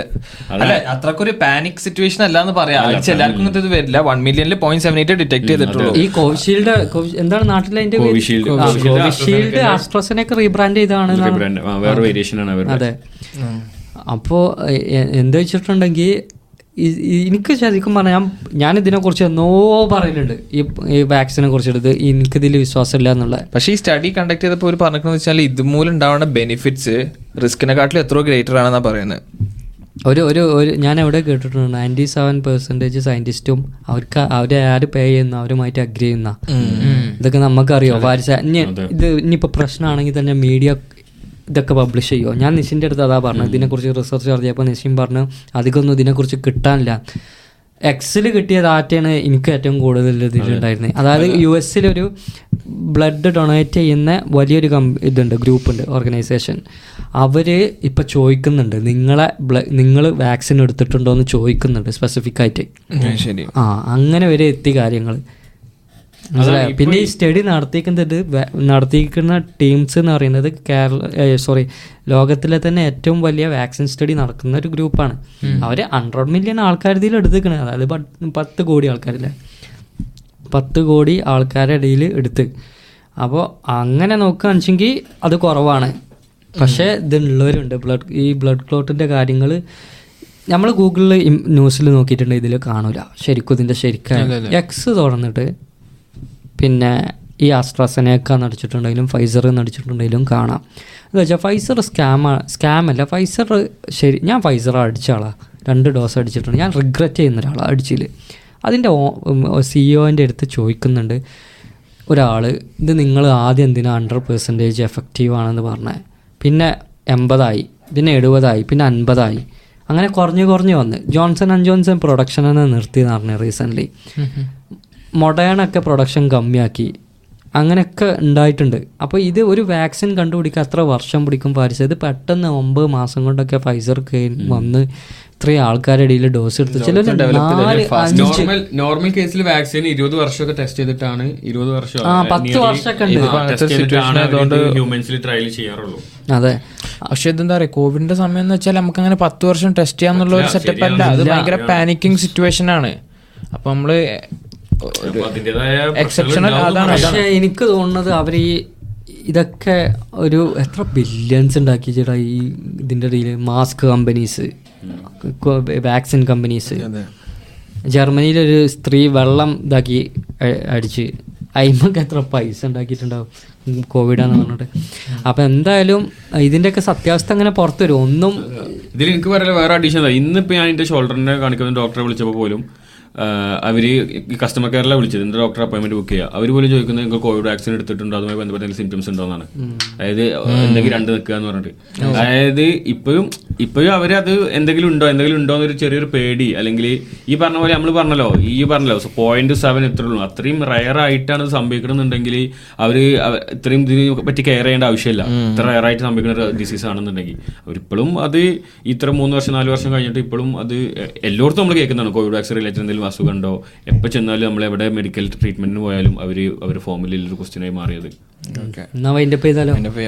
പിന്നെ. ഇൻട്രൊഡക്ഷൻ ടൈമിൽ എല്ലാവരും ചോദിക്കുന്നതാണ് എന്താണ് ഈ ചുവന്ന ക്ലാസ്സിൽ നിന്ന് അത് തൽക്കാലം റിവ്യൂ ചെയ്യണ്ടല്ലേ ക്യൂരിയസിറ്റി ആയി കിടക്കട്ടെ. നമുക്ക് താങ്ക് യു ഗൈസ് നെക്സ്റ്റ് എപ്പിസോഡിൽ കാണാം. ബൈ